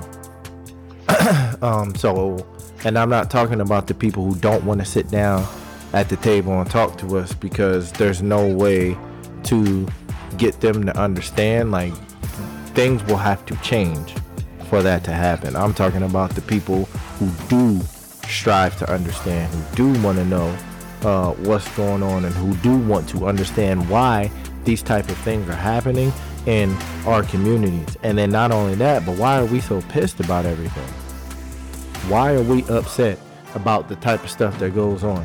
Why are we still mad about Breonna Taylor's uh, murder? Why? They will try and say, "Oh, well, this is what happened, and this, that, this, that." Um, that young lady is not here. The people who did it didn't get charged. The one person that did get charged, he got charged with endangering the life of somebody else as opposed to taking the life of the person he took the life of. They took the life of. And then when you just hear the stories, the stories are conflicting. The the uh, the testimonies of the people who actually do come and speak out are are very uh, scatterbrained. On one hand, they're saying this. On the next hand, they're saying that. And then there are microaggressions in those speeches, in those uh, soliloquies from whoever is saying uh, the things that they're saying. But then the ball gets dropped somewhere between that young lady being murdered and the point we're at now. Um, the ball gets dropped, and all we get to do is be upset. But then if we're upset, oh, you get to tell us how to be upset. You get to tell us how to process our anger. You get to tell us that the justice system worked and you should just deal with it. I've looked up other cases where similar things have happened. Officers officers have gone to jail. Do your research. The chick, um, she was like a sportscaster, and she was Andrews. yeah, she was changing, and some white dude, um, was Was filming. on her. Yeah, filming her in her hotel room uh, through the peephole. She got all types of, of, you know, vindication for that. She got money. He was charged. He was locked up. You know what I mean? Like, he got all of that for not doing anything to her physically, like harming her in any type of way. It was more psychological and emotional for her. She got paid. She got her, you know, vengeance and all of this stuff. What do we get? Oh, we got to have an entire trial and jury tell us that the officers didn't act in any type of erroneous or malicious manner. or at the end of the Botham Jean trial, people want to hug the murderer, give him a, a Bible, and say they wish they weren't going.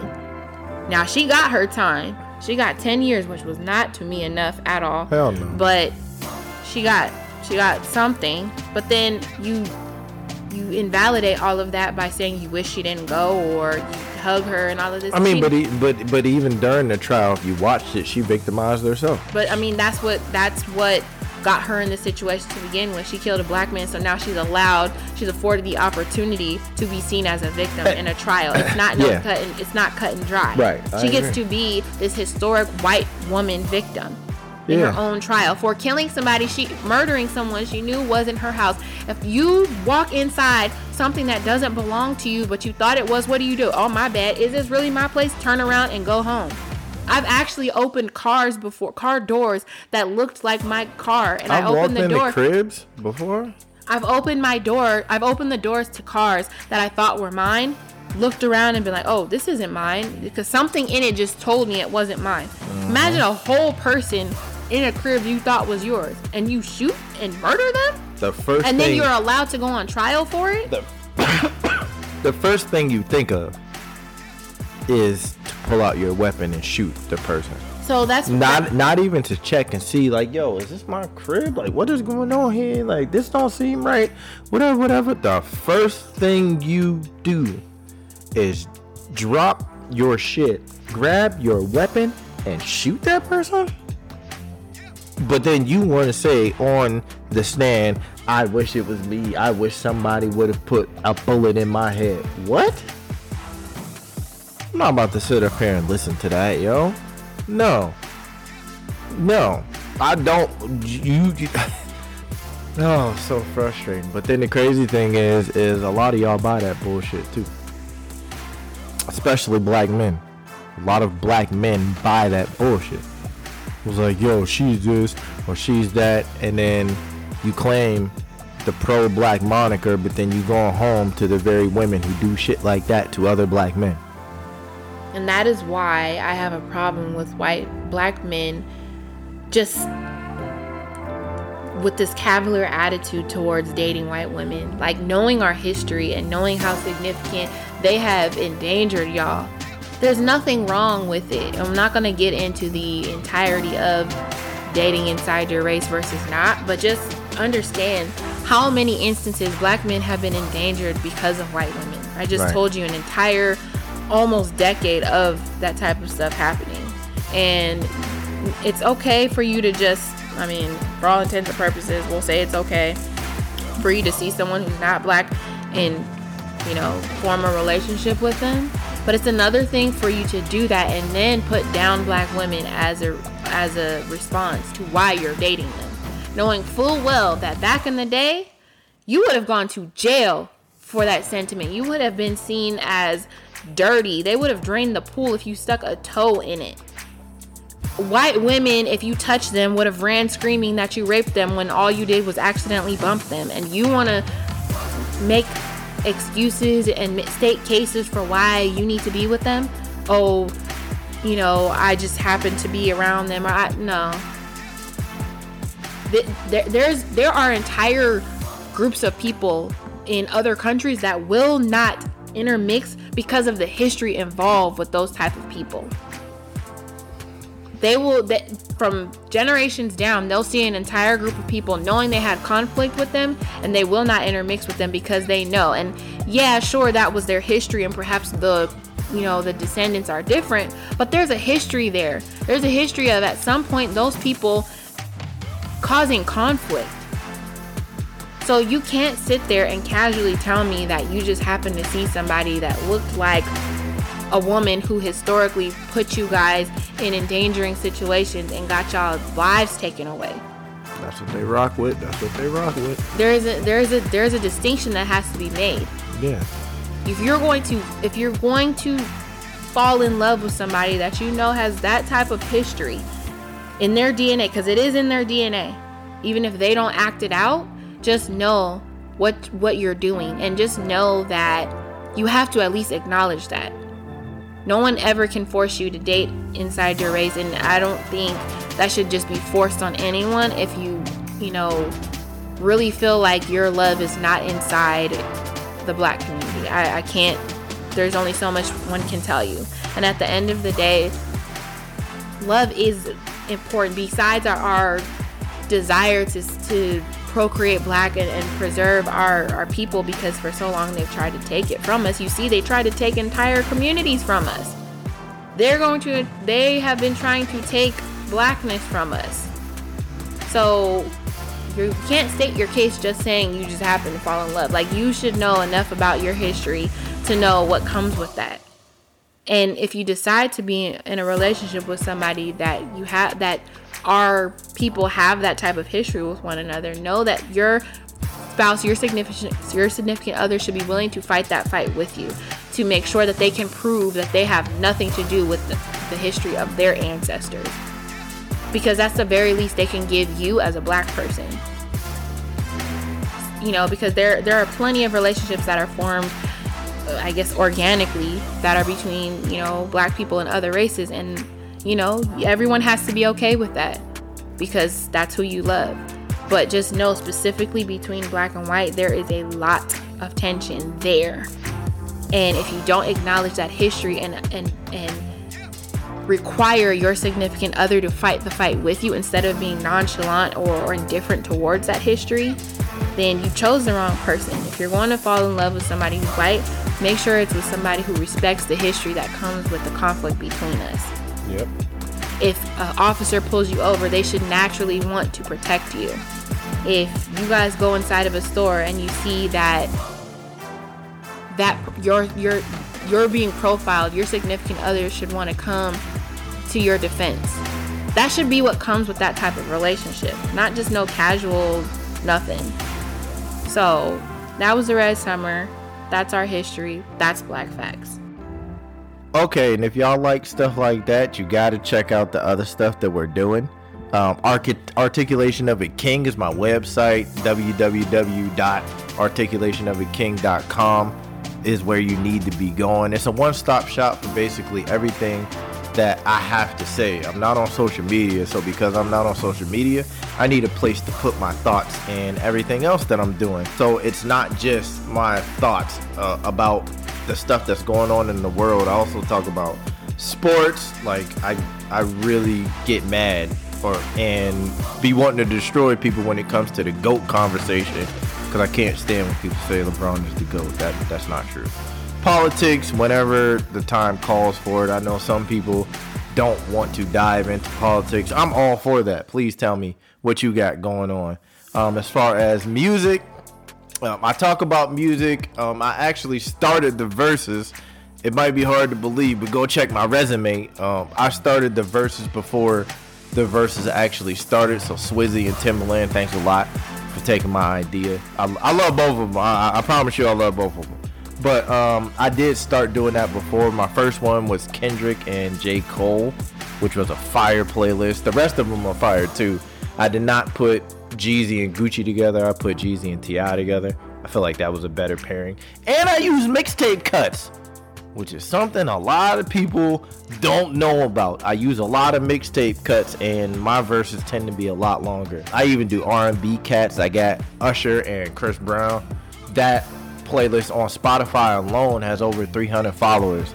So you definitely can see that I know what I'm doing in terms of putting these people together, putting these artists together. And then not only that, but I've done like beef playlists and the feature killers playlist is really something that's fired. So um, not just I'm not just an intellectual dude. I'm really into music and I really love talking about music and being able to to share the ideas and the curations that I have in my head um, with y'all. I also do poetry and then I also have a forum called King's Court. It's on YouTube. It's on my website. I embed all of the the videos on my website, so go check that out as well.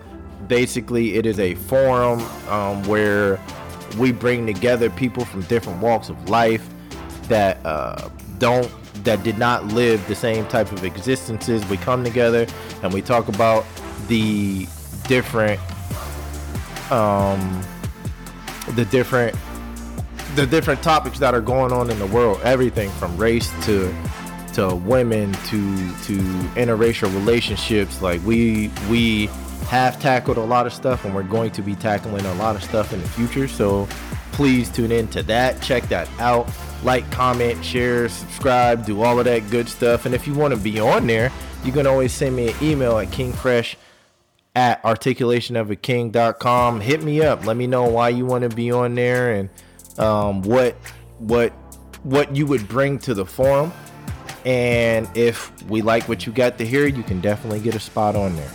And for the people wondering why my forum is different than other people's forums it's because i don't have a bunch of people on there who live the same existences that i that me and the people that i love did. Like there's no there's no learning in agreement. Yes, that's why people, a lot of people, and especially um, rich people, don't like having guest men around them because then their authority isn't challenged. It's, it's the same way. Like I'm not any type of authority over the people on, on the forum, but through disagreement, you really learn people's perspective. You get to hear what people have to say.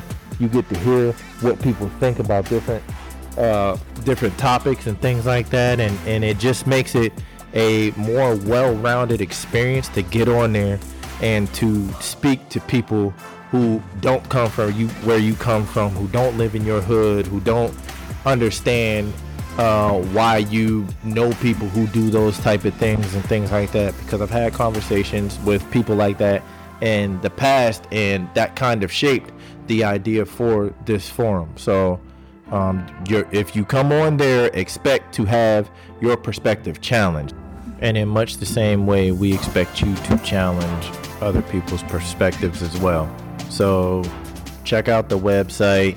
Again, the, the website is www.articulationofaking.com. Um, all of my information is on there. All of the links to all of the playlists and then the links to the King's Court Forum. Again, that's on YouTube. Uh, I post everything to the social media that I do have, which is Twitter and Facebook. That that's all I got. That's all I need. And just check it out. Um, like I said, like, comment, subscribe, um, shoot me a message, whatever. Just get in tune with it because we're going. So we all know it's holiday season, and typically around holiday season, everybody loves to light some type of aromatic candle. Um, and you know, I love candles all year round, but I know there are some of y'all that like candles on special occasions, holidays, so on and so forth. So I especially want to shout out um, some candle companies that are black owned that I have this year become obsessed with. The latter being a little bit more new to me than the former. So, my first candle company that I become obsessed with, I actually found her on, on Instagram. She goes, her company name, her business name is Zentric Flow.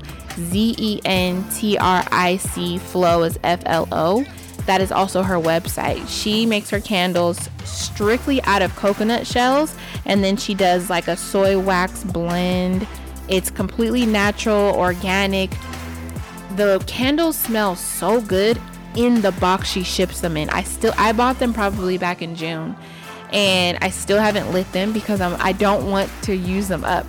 but she is all about just purity and just being your best self and she's really into spirituality and she's a Gemini like me so I automatically gravitated towards her but I found that out later but she makes her candles out of coconut shells and then she uses the best type of wax and then what she does is she laces the top of the candle with uh, flowers, potpourri, herbs, and crystal. She believes in crystal healing.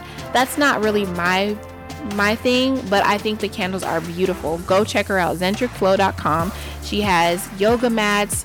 Um, she has sage bush. She has the sage bundles. She has uh, um, quartz and another type obsidian water bottles so that you can get that energy when you're drinking water if that's your thing. She's really awesome and she has different candles for different types of moods. Like she has the money manifest candle, she has the moon candle, and then she has zodiac candles that she recently came out with. So I really had to get the Gemini candle. But they're made out of um, a wax blend, like I said, and she uses a wood wick and they're pretty sizable. The candles are a decent size. They vary slightly because they're obviously from an organic coconut shell, but they're a big candle and the wood wick is always great for the holidays because you can hear that crackle Maybe if you don't have a fireplace, you can supplement that by lighting one of our candles. So please check out Zentric Flow. The second company that I just got into and a little backstory I, I love candles and this entire year i've been doing curbside pickup at bath and body works across my county so i've been spending buttloads of money at bath and body works for like bags and boxes of candles and i'm like you know what all this money i'm putting into these candles I can buy from a black owned business. Harlem Candle Co. or Harlem Candle Company is a candle company that makes candles. It's founded by this woman named Teri Johnson, and she makes candles that are actually inspired by the Harlem Renaissance. So you can go on her website and actually you can take a quiz and it asks you what type of scent you're into, like floral or boudoir. What kind of atmosphere do you like? Do you like it classy, glam, sophisticated, neutral, uh, a little boho, what your just what your what your thing is. And after you take this quiz, you are pretty much categorized into the type of candle you would get. So her candles are all named after famous, you know, uh, black icons. There's Josephine after Josephine Baker. There's um, Holiday after Billie Holiday. There's Langston. There's Love after James Baldwin. So I haven't lit these yet either, but I just recently got them. The the glasses that the candles are made put poured into are beautiful. They have like 24 karat or 22 karat gold inscriptions on the front. They're cocktail glasses and they just look so elegant. She really put a lot of thought into just the entirety of the aesthetic of the candle. So once you're done burning down the entire candle, you still have a beautiful glass and a keepsake. Then she has the heart, like the maps of different places that they would do um, concerts and stuff at. Not concerts, but you know, like the little shows that they would do back in those those times. So please check out Harlem Candle Co. The candles are beautiful. They're a pretty penny, but you know what? If you're used to spending that money on quality material um, for you know an alternative such as bath and body works because their candles aren't cheap either. They just happen to have more than more sales. Check out harlem candle company. Their candles have excellent reviews. She also makes them from like a, a more like a healthier alternative like a soy wax blend. And I just got excited just looking at the candle. And then she does sell wick trimmers and other things like reed diffusers, things like that. So definitely check them out. Holiday season candles are coming up. They even have a gift box gift set if you want to give them to somebody or if you just really love the Harlem Renaissance time period and you want some, you know, kind of collectibles or, or you know, decoration to to reflect that in your home. They're excellent, excellent choices. So definitely check out Zentric Flow and Harlem Candle Company. So I have a question. Yeah. What the hell is boho? Boho is like bohemian. so when you see, it's kind of like hippie slash like it's just really fluid. It's whatever it wants. it's you're you're not really conforming to a certain style. You just kind of look and, and dress how you want. Like you, the girls with like the really flowy skirts and like the loose tops, and their hair is really tousled and has really no form or structure to it. That's what boho is, bohemian. Oh, I mean, Oh, that's just okay. you go on the website and like I believe that is one of the options for the type of like environment you like is like you like it real loose and and non-structured and things like that. so is my hair boho right now? Um, actually flip that. It's more like hobo. I say my damn hair is hobo. Hey, we sitting down, we corn. I don't understand people's obsession with like keeping themselves up, up right now. Like, if you're doing the right thing, you're not going anywhere unless you, of course, have an essential job where you have to go in. But I don't think there's anything wrong with letting your hair grow out. My hair is in Julio braids right now. Like, I'm chilling. As long as my hair is thriving and flourishing and I put a wig on when I do need to go out, I'm, or some braids, I'm straight. I'm gonna cut this. I mean, do you? I don't, you know, I see even sportscasters with their hair looking like that and they ain't tripping. So, I mean, I uh, mean- but I don't care. and you ain't that. going anywhere. Yeah, So, but no, I'm not. But I don't care. Like I just Hey, hey, it's you. It's whatever you. It's whatever you feel. I just don't think it's necessary. Yeah, not- but you just called me a hobo. I'm just saying that's because that's how it. And I didn't call you a hobo. I said your hair. yeah, that's what I'm saying. So why do I want to wake up Because and then ain't roll nobody over and I'm looking. like, hey, babe, and then you like, hey, hobo. you know what? It's damn I'm not. If it if the only person it should matter to is you and me, and I'm not tripping off your hair. If you are, that's you. But look, my hair is braided up the way it's braided. I keep it up, moisturized, and that's the only thing that's important. Once I actually get back out into the world, then I might care a little bit more. But it's always under a wig or some braids. So Damn hobo. you, why you gonna ask and then get mad? Cause you could have just been like, nah, like it's a little, you know, like it's long. I'm it's, not gonna sugarcoat. You it. ain't say nothing about it flourishing or nothing. It is flourishing. You just Hobo's like, oh hair- yeah, like Ho- yo, you bum status. Like They- you look like no, you not you look status. like you look like you got dirty balls or something like that. but I didn't say that. You see, you spinning it. You asked about your hair. Hobo hair actually do be flourishing. The less you wash your hair, the more it grows because you're not stripping the oils and things like that. That's for black people. So, I mean, it's not that big of a deal. Why? Why do you care? You don't go anywhere. it don't matter. You still What you- said what do you- It doesn't matter. I asked you about I look boho, like- and I I look like, oh, like my ex- hair boho? Oh, flip that. I look like Xzibit or Coolio depending on the day. Like as far as my hair is concerned, I don't give a damn as long as my face is cute and I got lip gloss on. I'm not tripping. My hair is fine. yeah, that's because you can throw. I mean, I can throw hats, Hats, on, but right, my exactly. half my hats don't even fit because it's a lot of hair. They say- It's I have so much hair. In my ain't Where do you fitting. then wear a do rag first? Put a do rag on. No, that don't help. The fuck? Hey, don't where you be waking up and you take your do rag off? Yeah, I be looking like a broke ass Sammy Davis. I be looking terrible, you just want a damn laugh. I'm about to cut this shit. Oh, do to- you? But you I don't think to- it's important. I'm just saying mm, it's not important. People need to be chilling on everything. God told us to sit down this God year. did tell us to sit down. and that's what I'm gonna do. So I if, that sitting down means you're indulging in some down black-owned business candles, do that. Harlem Candle Company and Zentric Flow. Yep, and then Plug talk. and then while you burning your candles, go listen to the forum, Yep. and then after you decompress because somebody done pissed you off. Yep. On King's Court. Play one of them playlists go, on- Go dig into Erykah Badu versus Lauryn Hill playlist. I made that. It's fire. I'm Yeah. telling you, you can do the. You can have. Oh my god, there's so many. Like the the nighttime ride vibes, the damn chill vibes. Did you finish Nighttime Ride? Will you? No, we ain't finished that yet, but it's coming though. It's Yeah, that's gonna so, be like, a lit anti- playlist. That- we already you started know what I that. mean? So like, Like we But- already started the process. but look, there's so many other ones that you gonna get on there and you gonna listen and you gonna be like, yo, what is he coming out with next? Do that. Check that out. Definitely check that out. So this is yet another episode of Black by Unpopular Opinion. Signing. It's your girl Queen Cece, Oh, I am King Fresh. and this was Black by unpopular opinion. Mama don't wear her clothes. BBUOP. BBUOP.